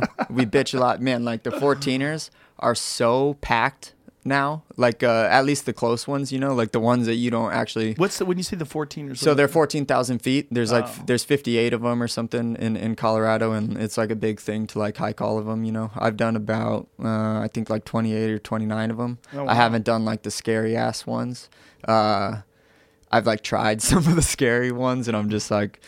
I don't know if that shit's for me, man. I'm good. I'm good. I'll wait till I wait. I'll wait till I accomplish my goals until you know I do something risky. But um, yeah, so they're just 14ers or whatever. A lot of people travel to do them. Most of the time when I'm when I'm hiking and doing them, it's like people from out of state, and like then I'm like, oh yeah, people like really really care about doing these or whatever. But uh, anyways, we bitch about people coming there all the time, but I think it's great. I don't care if the trails are crowded as shit and this and that. Like I think that the more people that get outside, man, the more the more peaceful I think we'll be as a as a as a people. True. You know, Yeah. like how often just how often do we have to sit and not think of anything or watch anything or any of that you Yeah. know like it uh, never for me Right. I, I don't ever have to do that unless it's like intentional and it's like it used to not be in, intentional it used to be just the way things were Yeah, Colorado's experiencing um, a mass migration there the same way Texas is. Yeah. It's like a lot of the places that suck, like California right now, people are just like, why am I here when I can be there? yeah new york too man Yeah. uh, i have an uncle in new york and he was like dude the city's a ghost town Yeah. We and just then had a guy here yesterday, Hamilton Morris, was explaining how grim it is. Yeah. And then you start to think about New York and you're like, why would anyone ever do that? No. Why would anyone ever stack themselves in a building that's just layered up and With just people. live in one of the stacks of them? Well, when everything was going great, it's exciting. You know, Yeah, if you're that's a com- like I have friends that are comics that love living in New York because you live in an apartment, you hop in an Uber, you drive to this club, you go to that club, you're, you're hanging around. There's all this stuff to do. There's all these restaurants. Let's go to this bar and that bar, and everything's hopping and bam, bam, fuck you. There's all this energy. Yeah. there's something happening constantly. I always like visiting. Yep. I don't like living like Yeah. that. I like birds chirping and shit, and I, I'm not interested in all that honk honk fuck you. Yeah. I don't want to hear that every day. No. I don't. Austin's a lot like te- or uh, a lot like Denver actually. yeah, Dude, super some like it. ways. Like uh, we were just walking up the street just yesterday, and like where the Capitol building is in comparison to like you know the the road with all of the uh, the shops and all of that stuff. Mm-hmm. I was like, this is exactly like Denver. it's similar. It's small. It's smaller than Denver. Yeah, it's for sure small. Yeah, but it's uh it's a good size. I love it here. Yeah. It's it's a good size. It's like it's not too big, it's not too small. Although uh a lot of people are moving here. Yeah. It's kind of crazy. Do you uh, are you kind of like out of the city, like on some land? Yeah, yeah. See, I'm trying to get some land in Colorado. Well, ultimately I want to get a ranch out here. I think that's Hmm. the move is to be really out of the city. Nice. Yeah. Would you And have some animals? Tim Kennedy has a fucking helicopter. He flies all over the place in a helicopter. Really? Yeah, that crazy asshole. He What a wanted to come life. visit me. He goes, uh, "Can I land a helicopter at your house?" I go, "No, no, you can't bring a fucking helicopter to my house." First of all, I don't think there's a spot for it, and second of all, the neighbors are probably already weirded out by me. I don't fucking helicopters landing next door. Does he drive it himself? Oh yeah. Oh yeah. Is it big? He How many takes it to people? the range. There's a gun range uh, out here, and, and like he told me he does that. But they told me when I went there, they're like, if you hear a helicopter, that's Tim Kennedy. I'm like, really? He comes here all the time with his fucking helicopter. So he'll take the helicopter, land it there, and then he'll take like an Uber to the Onnit gym or wherever he's training, the Roca gym. Yeah, he's a maniac. Nice. Just loads the helicopter up Well- with guns and He just does whatever the fuck he wants with that thing. You don't have to go on a road. You know, you go up and then you go that way. You don't need, that like, a permit or yeah, nothing? there's Tim. Look at him. He's just fucking flying around. So, well, he's got he knows how to do it. I mean, he's got a license, but because of the fact that he has this helicopter, he can just take it anywhere he wants to go. I wouldn't be surprised if that's like a thing in 10 years where everyone kind of, you know, or maybe not everyone, but a lot of people have their own helicopter. Well, that was what it was invented for, you know. It was Is what? invented to be a flying car. yeah. the idea of a helicopter they thought when they first created it was it was going to be like a flying car and everyone would have a helicopter instead of a car Should get Elon Musk on that, man. yeah he'll Yeah. probably make we, we, we're gonna have to go faster we're gonna have to make it electric yeah he'll, he'll be a just spaceships. yeah just a bunch of blades not one big one we need like four small ones so we could park in a small area yeah if we get like some really super genius dude who's really into helicopters Yeah. yeah that would be pretty badass The day will come. Yeah what is this GM oh. showed this video at Oh, CES sick. last month. oh what is that It's obviously not real yet, but Bro. this is their concept for what it will be. like. Bro. Yeah, and that way it's all contained. That's not real? No, no, no, no. Why isn't it real? I mean, it's, it Come on, GM. doesn't actually work yet. Don't fuck with me. Dude, imagine getting an That's accident in one of those, shit. though. Or if they have So one, you get a parachute. That's not the video of it. You just pull a cord and a parachute pops out. How hard is that?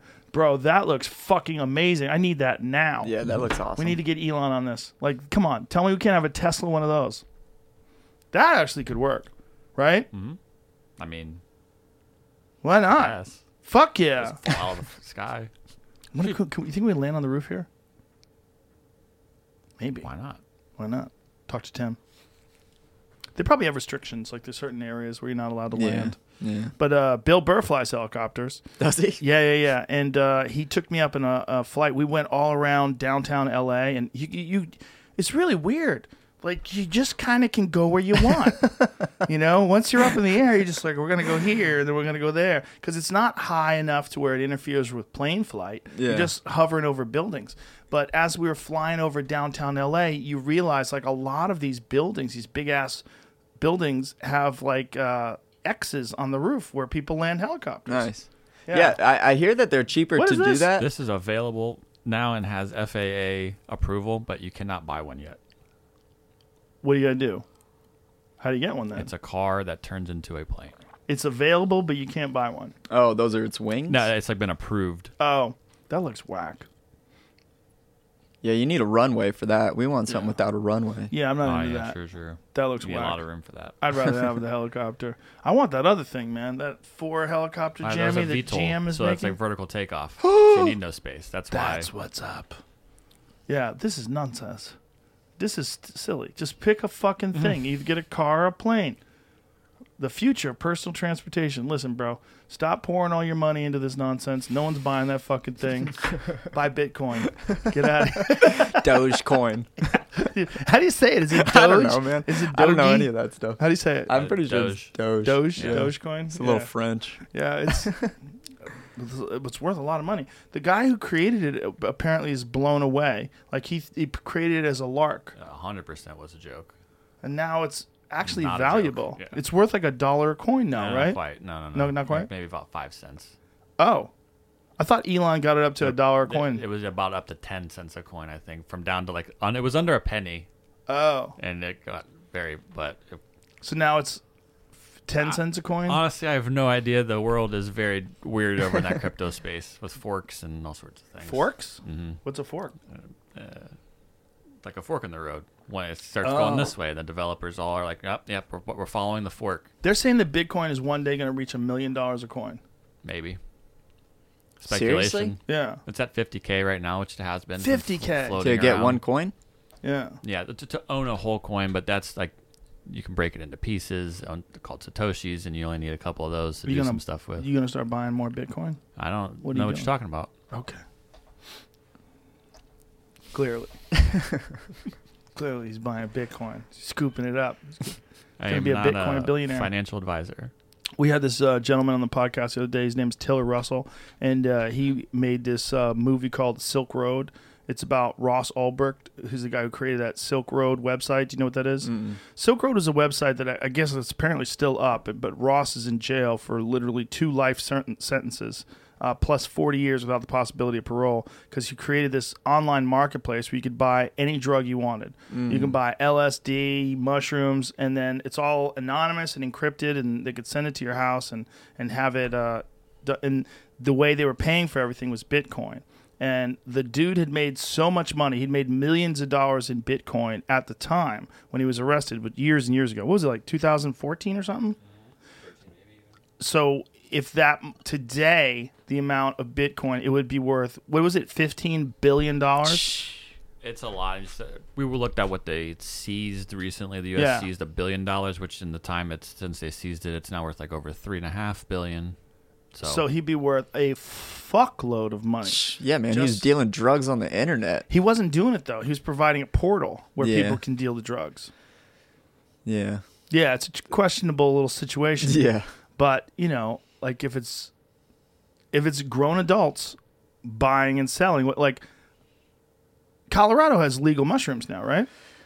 They're uh, Decriminalized? Yeah, they're decriminalized. Yeah. which is like what the step right before it happens. Yeah. You think that they'll be legal soon? Yes. a couple years. Yes, because I think there's you know the UFC is doing studies on fighters with psilocybin because psilocybin has a property called neu- neurogenesis, and this is Hamilton Morris, who was a podcast guest yesterday. He's the best guy to listen to talk about that because he's a genius, and he went into depth about what what it can do. And one of the properties of uh, psilocybin and psilocybin mushrooms in particular is it literally helps regrow brain tissue. It helps regrow neurons.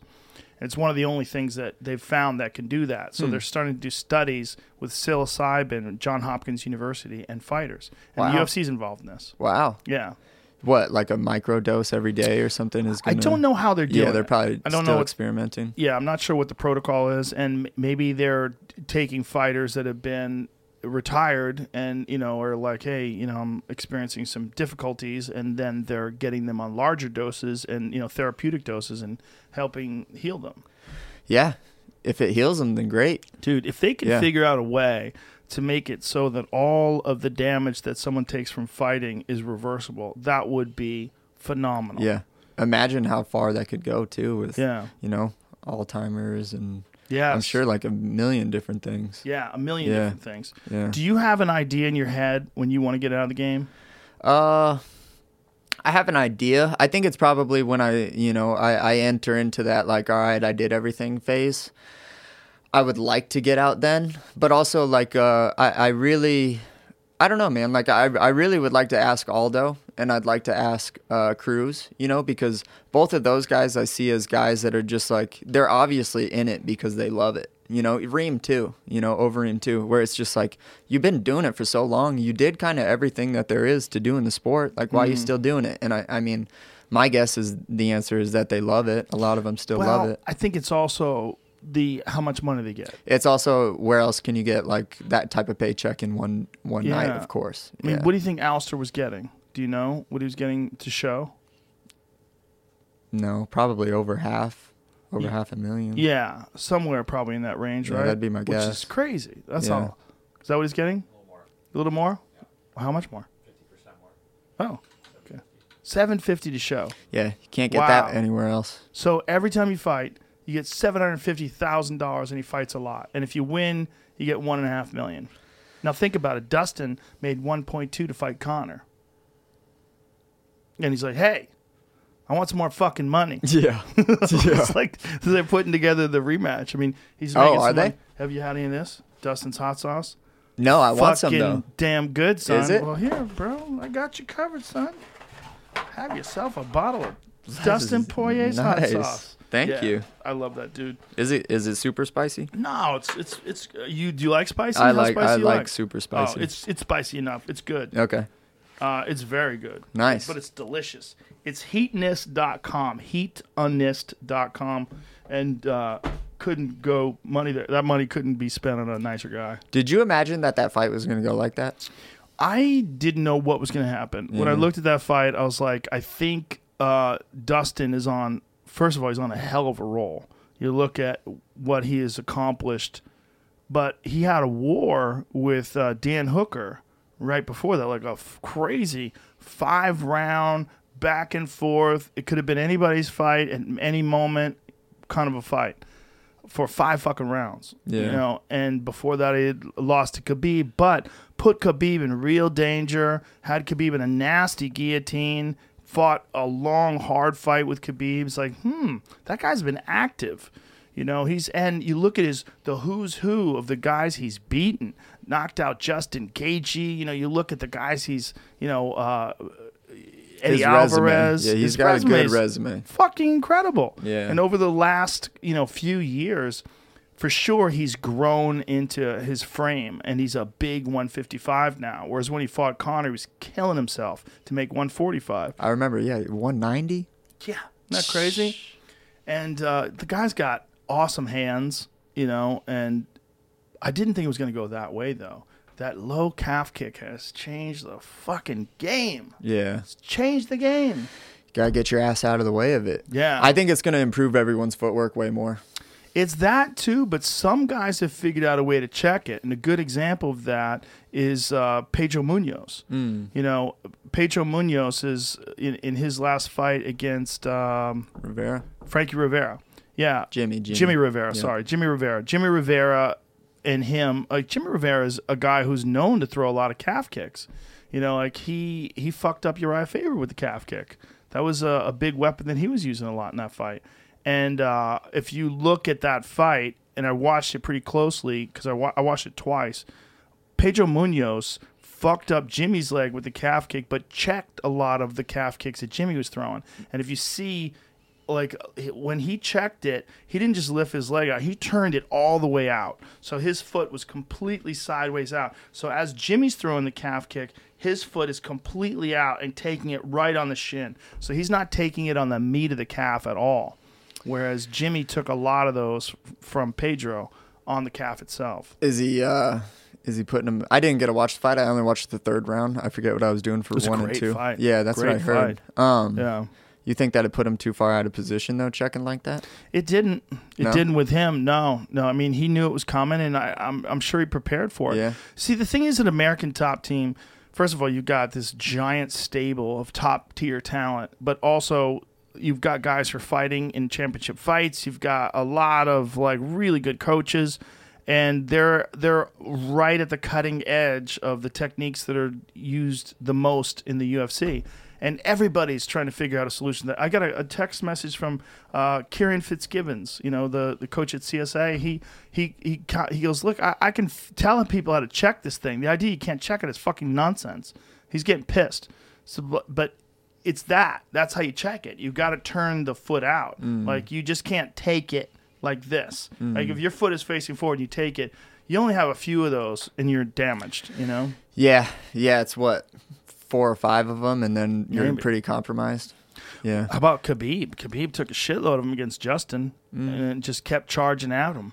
You Mm. Yeah. know? Maybe that's why he charged at him though I think too. so. I think you. I, I think so. it. Yeah. That, I kind of noticed that in Conor too in the Poirier fight, where I was like, I saw that his leg was hurt, and I was like, he's got to start going after him because Mm-hmm. there's no way he can go three more rounds like this. Yeah. Well, Yeah. also with Conor, he's uh, southpaw to southpaw, right? So he's got that heavy front leg. He puts a lot of weight on the front leg. Conor does a lot of this where he leans in on that front leg. It's much harder to get the leg up, much harder to move it, much harder to check. And with Dustin being a southpaw as well, it just opens it up to that kick. It's right there, Yeah. you know? Yeah, they're nasty. I think you should get your ass out of the way though. Yeah. Move the leg. Move the leg. You know. Well, you're a guy who moves a lot. Yeah. You- You're very fleet of foot, you know? When do you practice a lot of calf kicks in, in training? Uh, like people throwing them on me or Yeah. throwing them. Uh, well, I guess both. Um, yeah, we do them. Do you ever uh, use that calf guard? You ever see that thing? Uh uh It's a new thing that uh, guys have come up with just to protect yourself Ah, from, very from smart. calf kicks. Very Go smart. to the calf guard. I know they have an Instagram page. It's like a shin guard except for your yeah, calf. yeah, yeah. Ah, that's yeah, very smart. It's a thick, heavy pad. It's like a tie pad that's attached to the outside of your calf. Hmm. So you can blast someone. So you can do drills and blast someone with a calf kick and not fucking cripple them. That's gonna be know? funny. People are gonna get so good at attacking with all the parts of their body, like their shoulders. Yeah. You're gonna start looking like the Century Bob. Yeah, Everyone's right? gonna go strapped in in one of those suits. When you saw that fight with Conor and Cowboy, did you start practicing shoulders? Did you think about that? Uh, Tim Means was doing those a long time ago. Dirty Bird. Yeah, yeah. I, I seen him do that a long time ago. It's really funny because you watch like uh, a technique can be part of the the the the system, and then it's not until someone that's like really high caliber fighter uses the technique that like people start to get on board with it. You know, Right. like Tim Means was using those for a really long time. I mean, calf kicks have been around for a really long time. We just now everyone's kind of like. And I was kind of thinking back. You might know this, but who was who was it that made those like really really popular? Benson Henderson was the first guy I ever saw throw him. Yeah, Or uh, one of one of the first guys. there has to be someone recently though in the last couple of years where there know, was where there was a fight where it was Yeah. like, this is the fight where now everyone's bought into this idea. Because I think I think as far as if I'm a fighter watching, I think it's really easy to get confidence when you're like, oh, this guy's one of the best guys in the world and he's doing this, I need to do that. But when you see someone who's maybe, you know, two or three fights into their into their professional career and they're doing something the same, you're like, eh, maybe it's good. Right, Maybe it's not. Right. You know? Maybe it's not. So I, I mean, I try to watch for all of those things early, you know, because I think that there's just as much to be learned from those like really, really, you know, high level championship level fighters as there are on like the day one debut UFC fighters. I think that there's just as much. I wonder what's out there that we haven't found yet. I know there's a lot of shit. You want to know how I know? Here's so here's the calf guard. Look at that. Oh, that's cool. Pretty dope, right? So you can fucking dig it. A lot of dudes gonna get torn ACLs from this thing. Seriously. You know, because if you let guys like a Francis Ngannou type character tee off on your calf like that, pretty smart though. Smart to have that thing where you can practice it and really dig in. But that you know that's the thing. Like there's this there's so much room for innovation in this sport. Yep. People are always finding some new ways to do things. It's exciting. I think last year too. I don't know. You tell me, but it feels like the sport. I mean, obviously it's gotten bigger, but man, it feels weird to not have fights on Saturday to watch. Yeah, For me, at least, yeah, because they're on almost every weekend. they're weekend. on almost every single weekend. That's a beautiful thing Is- about the UFC's ESPN deal. Yeah, they've Like, been crushing it, man. Yeah, they- Dana White's been crushing it, they crank out fights. dude. Every eh, Yeah. when when there's not a fight on Saturday, I don't know what I'm doing on Saturdays. I know. Anymore. It's I, thi- I think it's like that for a lot of people too, where it's like that's like ingrained in us, just like washing our hands and all of that shit. Well, now. this weekend is bonkers. This weekend is a bonkers card. Bro, it's I can't- so good. There's Dude. fights on the undercard that people forgot about. Cruz and uh, Casey, Yeah. and then uh, Dober against Islam. yes, Islam That's gonna be sick. and Dober's great. So let's look at this. Wh- Who's Song Yadong Oh fighting? yeah, Benavid too. Kyler Phillips. I think he Yeah. was scheduled to fight a Benavidez. Or something first. Uh, that's a good fight, man. Askar Askarov, that guy's good. Yeah, he's good. That's a too. good fight. Look, they're all ranked guys. Yep. The entire undercard is top 15 Yep. guys almost. No, this is one of those super cards. It legitimately is because if you go to the main card, like Jesus, Louises, I don't know what to think about that main event, man. Blachowicz and Yeah. Adesanya is such a good fight. Yeah, did you hear Israel was saying it, like maybe he'd be 200 pounds? Yeah, he said he might be 193. He Yeah. said, "Don't be surprised if I weigh 193." What do you think of that? I don't know, man. I don't know either, bro. You, I mean, it's the laws of nature, bro. The bigger animal usually wins, right? He's so good, though. Yeah, he's so good. such a virtuoso. His He's a different striking, his striking is at such a high level, man. And he said he's not going to fuck with his body and put on a lot of extra weight. He said that shit slows you down and makes you tired easier. And he says, um, "I'm fine where I'm at." Yeah. I mean, we'll find out if he's right. If he's right, man, it's going to change a lot of people's thinking about weight classes. I mean, yeah. I mean, I guess what's the alternative? He just starts eating more and then he's like heavier. Well, you got to Right. think if you really, it's more than that, right? You'd want to lift weights. You don't want to just eat more. If he's How- coming how- from the Paulo Costa fight, it's not that long ago. Yeah. I mean, how much stronger can you get in like four months, though? Right. If you're gonna go up to light heavyweight from where you're at, you you know like if you were a 185er and you wanted to go up to 205, like a legit 205, you really want to probably get to like 220. Dude, that's cr- bro. That's that's a big gap. Dude, Giant twenty gap. pounds is a big gap. It's the biggest gap in That's the sport, other than heavyweight. Yeah. I think there should be a, a weight class every 10 pounds. Every five, you mean? Oh, No, oh, oh! every You're 10. talking about in the heavier Yeah. ones. Oh, I think that there should be one almost every five. It's not a bad idea. Especially if we're gonna start doing, you know, champ champ stuff. Mm-hmm. You know, I think that it's not a bad idea to kind of maybe adopt some of that stuff in boxing and kind of, you know, if why not why not make it every five pounds and then make you know two title fights every card? Isn't it weird though that the UFC has the names of the weight classes that exist in boxing, but a totally different weight? Yeah, very confusing. Like welterweight in boxing is 147. Welterweight in the UFC is 170. That's a fucking giant difference. That's man. why, yeah, that's why I just always call them by their weights. Yeah. I always say 135, 45 because I don't even know a lot of them. I think that's the right way to do it, honestly. Yeah. Like call someone the 170 pound champion. I mean, welterweight. Like, what does that even mean? What's it- yeah, What what's is a welter? that's a welter. that is a really fascinating fight because I'll tell you what, that Blachowicz guy, you can't zig when you should have zag with that dude. He Yep. hits, he hits so fucking hard. Yeah. When You he can- knocked out Dominick Reyes like that, I was like, oh my goodness. Even before that, you had to know too because even Dom's demeanor kind of changed where it was like, ooh, yeah. don't get hit by that. Well, he was getting those left kicks to the body, and he had Blachowicz's footprint on his rib cage. Do you remember that? It was Yep. fucking brutal. Like this huge black and red bruise on his rib cage. I'm like, fuck, this guy's getting crushed. I mean, he's just a heavy, bone dense dude. Yep. He looks dense, bro. He looks like he hits hard, but yeah, man, Israel's just so damn good. Israel is uh, virtuoso. He I- really is. He's yeah. a master. I think he's- a master striker. I think he's so. Uh, I think he's intelligent enough to have thought of all the things that could go wrong. Blachowicz is going to try to do. You know. it's a question, right? It's like what you know if the guy's coming at you and he's much larger and there's much more danger in in him hitting you. Like what what do you do differently than you would do it for a 185 pound fighter? Like Paulo Costa. Like Paulo Costa is a he's a destroyer, but he's a guy who beats guys up and then takes them puts them away. He doesn't KO anybody with one shot. This guy KOs light heavyweights with one shot. I mean, he puts people in another dimension when he punches them. He hits fucking when he hit Rockhold, when he KO'd Rockhold and Rockhold's laying his back like what the fuck? Yeah. You can see one punch. That's all it takes. Yeah. Boom. Especially in that littler cage too. That 25 foot cage. Those guys are big, man. Mm-hmm. That's a good point. yeah, That's it's a, littler very good cage. point. You know. I mean, Hard to get away. yeah.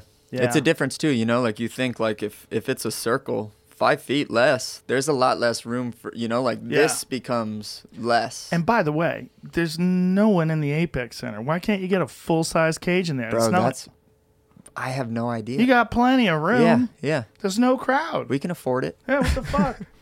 Adesanya is the heavy favorite with an implied win probability of 71.43%, but despite Blachowicz 27 and 8 being the incumbent champ in the higher weight class. A $10 bet on Adesanya to win would return a profit of just $4. That's really surprising. Wow.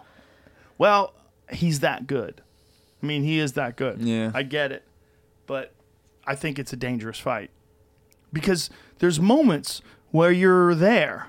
There's moments when you're there, you know, and he's been hit. I mean, he's been hit by Kelvin Gastelum. He's been hit by guys. He got he got hit with a big shot from Yoel Romero, and Romero was standing straight at him. You know, he absorbed it, and he, you know, he was fine. But I think that Blachowicz guy carries a lot of real fucking danger in his fists. Yeah, You know, no doubt. it's No crazy. doubt. it's exciting. Yeah, it's that's what you want to see, man. Yep. Plus the balls of him to go up to 205 and not even gain weight. The balls. And then talk about going to heavyweight Yes. too. Yes.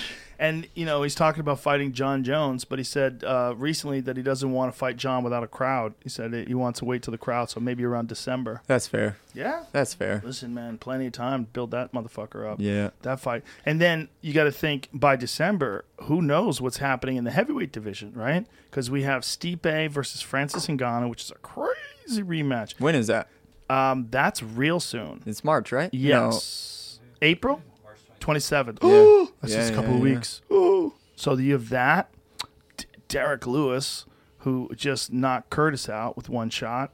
You know, that's a crazy uh, entrance because he's beaten Francis Ngannou in a decision. So you got to wonder, like, what happens right after uh, Francis and Stipe. If Stipe wins, does Stipe retire? I mean, if Stipe wins, he beats Francis a second time. Man, on paper, hard to say that guy's not the goat. Yeah. You know, Yeah. lost the title, regained it, defended the title more than anyone ever. Stipe You know? is a sleeper, man. He's a sleeper, bro. I think I don't I don't know because I don't follow like a ton, but uh, why isn't he you know up there? I feel like I hear a lot of stuff about Ngannou, but I don't hear a lot of stuff about Stipe. Same thing with the first fight. In the Yeah. first fight, people felt the same way. You know, everybody was thinking about Ngannou because he puts people into orbit. Yeah, You know, yeah, he's When- got that physique and that look and oh my everything god! to him too. But he KOs people so badly. Yeah. When he KOs them, they're they're so fucked. Yeah. Like if you look at the fight with Alistair, when he caught him with that vicious shovel hook, I mean, my god. yeah, that was pretty. Oh yeah. my god, it's like one of the worst KOs I've ever seen. Yeah, watching that is hard. yeah. yeah. Yeah. But the thing about Stipe is he he's so cl- but also they're going to be fighting that little cage too. Yeah. That's a Vegas fight too. Yeah. Ooh, that's different. Yeah. Cuz Stipe's got to get away from him. And then also Ngannou's going to get away from Stipe taking him down. Mm-hmm. That's different too. Yeah, it's it's Oh interesting in the smaller cage. I would like to see some stats on you know how how the fights are in the 25 foot cage versus the 30 foot one. Right, if there's more finishes. Yeah, there- I mean, there's got to be some stats that they'll come up with. Yeah, I bet. Um, if Stipe does win, I wonder if he's going to retire, or if I wonder if he waits around for Jon, because if he wins and then Jon comes up and fights him at heavyweight, holy shit, what a super fight that would be! Yeah. if Stipe could beat Jon, oh my goodness, Yeah, oh my goodness, you know, yeah, and if Jon beats Stipe, woo, yeah, so many fights. yeah. They need to add in another weight class in between. All Two of them twenty need- you think? No, yeah, Yeah. something. All of them, I Yeah. think, need to have a weight class in between. It's Yeah. like there's too much now. You know, it's too much. There, there's like too many really exciting fights where, and and I just the the the idea of like the title getting like held up for like a year or a year and a half. Mm-hmm. Right. That's a long ass time, man. Well, again, that brings us to uh, Saturday night as well with Amanda Nunes because Amanda's she's holding two titles and defending them both simultaneously. She's That's crazy, Yeah, bro. she's a beast. And like, where's the real competition for her? Like, there's no one person that stands out as being like, "Wow, I can't wait for Amanda to fight this person." No, she fucking nuked Cyborg, and then everybody's like, "Jesus." And then every fight since then has been, you know, like she's had some good fights, she's had some tough fights, but there's no one that stands out. Germaine de Randamie to me was a real threat standing up. You know, mm-hmm. Germaine is a vicious striker, but you know, Megan. It's not like people are calling for this Megan fight. It's just that Megan is, you know, in in terms of like who's available at 145, she's the best UFC contender. Yeah, yeah. That's a tough position, huh? Tough What's position interesting too. that weight class is Kayla Harrison, the the judo champ that's in fighting for PFL? PFL. Yeah. Yeah, because she's a fucking tank. Yeah. that's a real 145. You see when she flexes, dude? Yeah, I Dude. hear she has issues making forty, or not issues, but I hear that like forty-five is like a cut for her. Yeah, I Yeah. bet it is. I bet it is. She looks like Drew Dober. Yeah, yeah. She's look at that, bro. bro, come on, that's Drew Dober. She's Bro, jacked. Have you seen Dober's legs? I Oh, they're obviously ridiculous. Tree Bro, trunks. it's crazy. Yeah, he's like Tree a trunks. hippopotamus. Yeah, but go back to that picture again. Come on, son. Look at the arms on her. I'd be proud of those arms. if I had arms like that, I would never stop flexing. I'd just walk around like that everywhere. That's how I go. I carry my tall is she? groceries. I do not know. Yeah. How tall is she, young Jamie? Five yeah, eight. I don't know. You you think the day will ever come where we'll do like a lot of cross promotional stuff? I hope so. Yeah. Or I hope she just uh, jumps ship and joins the UFC because, you know, the UFC needs uh, a, need a legit 145 pound threat to Amanda Mm-hmm. Nunes. I mean, after she knocked out Cyborg, there's been no real clamoring of someone for her to fight. She's got people to fight in both bantamweight and in light heavy or in um, uh, featherweight where people are willing to fight her, but there's no one that really stands out. Yeah. Yep. Yep. Something needs to happen. Yeah. What uh? Who do you think the winner of Yan and uh, Sterling should fight? Maybe this uh, this Sandhagen kid that's been killing it lately. I mean, who else? There's there's Pedro Munhoz. Uh, there's Co- you know he he KO'd Cody Garbrandt, right? And Cody's back in it after KO in Assunção. Cody wants TJ. Everybody wants TJ because there's a lot of money in fighting TJ. Yeah. So there's a lot of fights for them. You know, um, I think you. That's what I would say. Yeah, particularly based on those last two fights.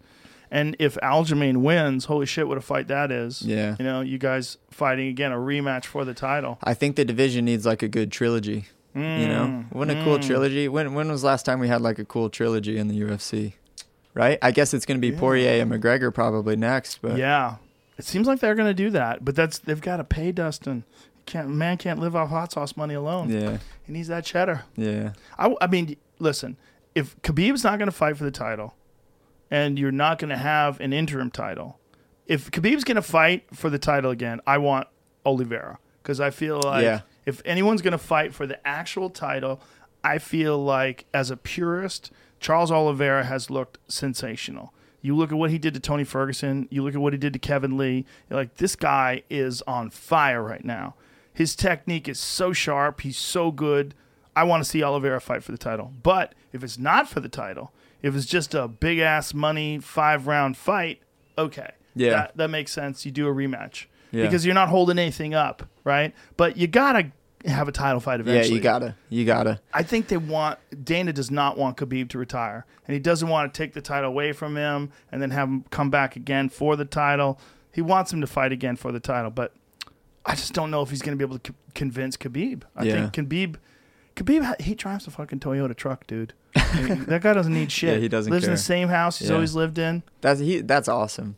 I I don't know him. I would really love to get to know that guy because I'm sure that he has like a ton of lessons, you know, to teach people. Yeah. Uh, but yeah, man, I get that feel where he's he's in it for the love, bro. He's Yeah. he's in it to maul, bro.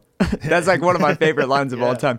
I just want, to, or did he say smash or maul? yeah. I just, want to smash. I just want to maul people. That's Yeah. all that I want to do. Yeah. Yeah, I'm on board with that. He had the one of the best quotes ever about Conor. I want to change his face.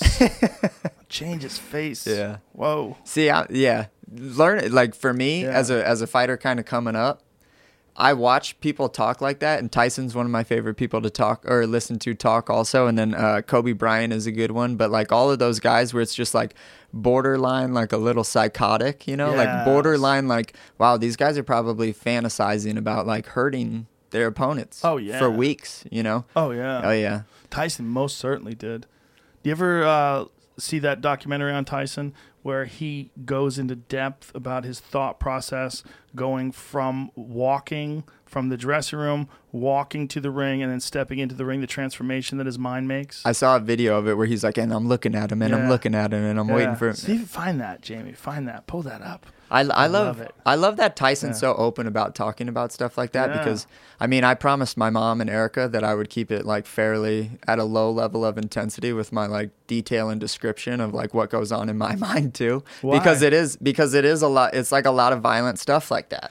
So, talking on here about that? Yeah, because I They don't don't want you to talk Yeah, they don't want me to sound like a fucking nutball, man. like a like a like a you know. And who knows, you know, like uh who knows, bro? I don't want someone to frame me later, you know. So, like, your mom and your girlfriend sat you down and they go, let's have a talk. Yeah, because I've you know in the in the past I've brought up like yeah, you know, like I just would really like to, and I, you know, I got memed for this, but you know, I was ready to rip his heart open or rip his chest open and start eating his heart, you know, like just saying weird shit like that. It's like my mom and girlfriend were like, "Please, for God's Don't, sake, don't just don't say say that because then yeah. the neighbors want to talk to us about it. yeah. But no, man, I'm. I think that like I don't know how many other people are on that level of like thinking, but you know, it's definitely something that I've adopted, and I think that it's like really a really good survival tool for this sport. Like having a mind like that is a super good survival technique. Is it because like when the shit goes down and you're in the middle of the firefight, like that ma- maintain you- you're maintaining that mindset rather than trying to gather it up while it's a fight for your life. Yeah, that and you just have to be ready to do it, man. Like you have to be ready to really, really harm someone. Like if you get if you get someone's, you know, if you get someone in a heel hook, you have to be ready to like break it. Yeah. Right? Like it's not it's not training. Right. It's not like you're going in and it's like I maybe have this, I maybe don't, whatever. I, I'll let go because I don't want to hurt this person. It's like Right. no, if I get that sucker, I better be ready to wrench on it. Right. It's you know you have to be like prepared for that level of violence, and I think that you don't really get to get to prepare for that unless you've like done a lot of hard thinking about it. when Curtis um, and uh, Derrick Lewis fought, and Derrick KO'd him with that uppercut, and then blasted him when he was out a couple of times, and then he's like, "Hey, that's Herb Dean's fault." Like, he's right. He is right. He's right. I mean, a lot of people were saying, "Hey, maybe he shouldn't have hit him when he was out like that," and then he's like, "What if he rises up like the Undertaker?" Yeah. I, I mean, man, like, uh, I used to look at guys like that and be like, that guy's an asshole, you know? But now I get it. Like, now I get it. Like, uh, everyone has to be different when you're in that cage. It's a different set of cultural rules. Like, you're not operating in the same mentality that you are when you're walking To the up, supermarket. yeah, or, or walking up and down the Austin Strip. Like that's Yeah. not where you have to be in your head when you walk into a cage, and people aren't going to understand that. I didn't understand that for a really long time, where it was like, even someone like Cody Garbrandt and McGregor, like you watch how they act, and uh, sometimes you're like, man, that guy's like really arrogant, like this and that, and it's like.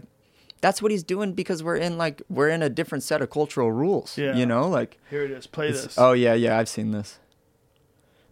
You get volume on this? Uh, there's one. That's why I thought you were talking about the one where he's voicing it over. Yeah, correct? yeah. I, yeah. I'm having a real hard time finding it for some reason. oh, really? yeah, I'm just uh, finding like You the could most see in his face. intense Mike Tyson walkout, but it's just oh the man, one from the I want to hear it. The, the one from the Spinks. He fight. looks like he said he had gonorrhea when he went there. he had gonorrhea while he knocked out Michael Spinks. Which is so crazy. yeah, if you can find it, you can find it. If not, don't worry about it. But it's one of the when he walks through, he's like, and then when I walk through the ropes, I'm a god. Yeah. You know? Yeah. Like, whew, Yep. that just gives you goosebumps, yeah, man. I totally think that that's what he thinks too. I Oh, mean, yeah. man, when I walk into the cage, like I said, when I feel untouchable now, like That's not true. that's how I feel. Oh, here it There is. While I'm Do, do it from the dressing beginning. Take it from the beginning. No. As soon as I come into the ring. As soon as I come into the No, ring. from the I'm glo- beginning. No, stop it. That's Okay. not true. Oh, here it is. While I'm in the dressing room, five minutes before I come out, my gloves are laced up. I'm breaking my gloves down. I'm, bro- I'm pushing the lever in the back of my glove. I'm breaking the middle of the glove so my knuckle could pierce through the leather. I feel my knuckle piercing against the tight leather gloves on the Everlast boxing glove. When I come out, I have supreme confidence, but I'm scared to death. I'm totally afraid. I'm afraid of everything. I'm afraid of losing. I'm afraid of being humiliated. But I'm totally confident. The closer I get to the ring, the more confidence I get. Closer, more confidence I get. The closer, more confidence I get. All during my training, I've been afraid of this man. I thought this man might be capable of beating me.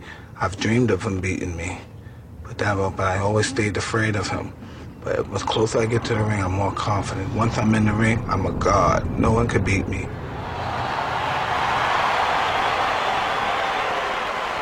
I walk around the ring, but I never, I never take my eyes off my opponent. I keep my eyes on him, even if he's ready and pumping. He can't wait to get his hands on me as well. I keep my eyes on him. I keep my eyes on him. I keep my eyes on him. Then once I see a chink in his armor, boom, one of his eyes may move, and then I know I have him. Then when he comes to the center of the ring, he still looks at me with his piercing look, and as if he's not afraid. But he already made that mistake when he when he looked down for that one tenth of a second. I know I had him. He'll fight hard for the first two or three rounds, but I know I already broke his spirit. During the fight, I'm supremely confident. I'm moving my head. He's throwing punches. I'm making them miss and I'm countering. I'm hitting him to the body. I'm punching him real hard. and I'm punching, and when I'm punching him, I know he's not able to take my punches. One, two, three punches. I'm throwing them bu- punches in bunches. He goes down, he's out. I'm victorious. Mike Tyson, greatest fighter that ever lived. yeah, bro. That's how you learn how to be intense, man. He's so fun to listen to talk. Oh yeah, He's he so is. fun to listen to talk. When uh, I got him fired up last time I was talking to him, he started talking about conquerors.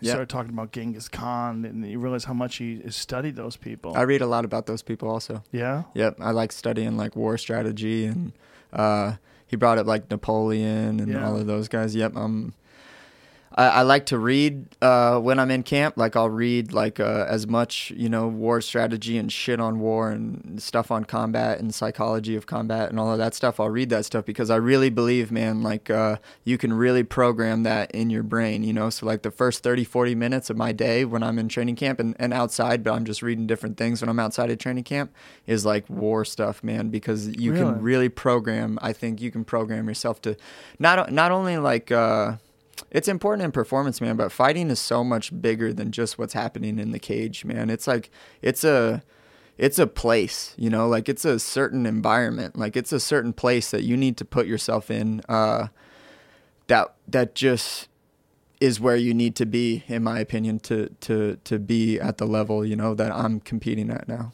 So when you say war books, like what kind of books?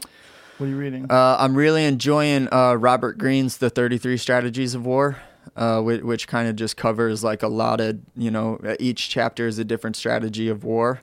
Uh, and I'll read each chapter and, you know, sit and kind of think about like, okay, how, how can I use this in my arena? You know, because not a lot of it is, uh, not a lot of it is just on the actual combat part, part because what we're doing, man, because I, I get a lot of, you know, praise or compliments on like how technical I am. I could give a shit less how technical I am. You know, I, I could I could care less about how good of a striker I am. I could care less about like how skilled I am or any of that. What I want to be is a master of war you know? And that's that extends way past technical part. That extends into the level of intensity that you're bringing in when you walk into a fight. It it extends into how you're living each day in day life and how your relationships go. And and and uh it's it's way outside the cage man. So for me in camp i'm not a very fun guy to be around you know? Like because i'm programming myself in order to you know be as war minded as possible. And that you know like i said that shit don't work in real life. So uh, i'm trying to find nice balance in it but uh,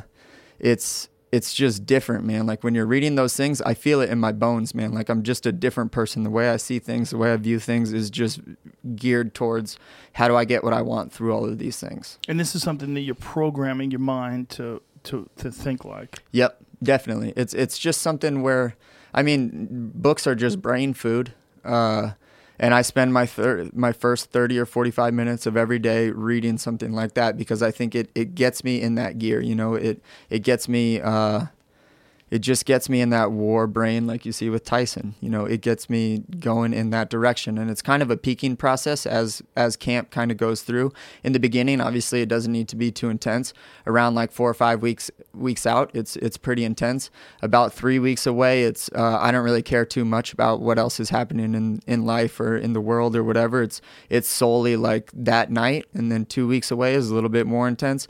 1 week away, my entire fight week i don't do anything you know like i do my media but i literally i just lay in bed and i imagine how the, i want the fight to go what's going to go right what's going to go wrong when things start to go wrong how am i going to react to that? And it's like it's literally just me laying in bed. And every once in a while i'll go hang out with my corners i'll watch tv something stupid for an hour with them i'll go back to my room i'll do the same thing again. And it's just it's this peaking process that you that I never knew anything about until I started kind of like gearing my, my mind for war and, and, and talking with people and talking with my sports psychologist and all of that. And uh, it's a peaking process, man. So that when I walk when when I walk into the arena that night, now you know, now that I'm, I, I feel like I'm a, I'm a new fighter. Uh, I'm ready to flip the switch like this, you know, like when I'm getting my hands taped, I'm sitting there and I'm like, you know, let me put my hands on someone. And I think that that's like from the reading of the books, from the peaking process, from the visualizations, from, you know, having thoughts of like wanting to really put your hands on someone to put it nicely. And, uh, and and and laying in bed and not thinking about anything else except for how you how dominant you're going to be in this fight and it's like a it's a whole new thing for me now man and I, I you know in the last couple fights it's for sure you know flourished So before that, um, on the week of the fight, how would you in your previous fights? How would you handle the week of distract the fight? myself.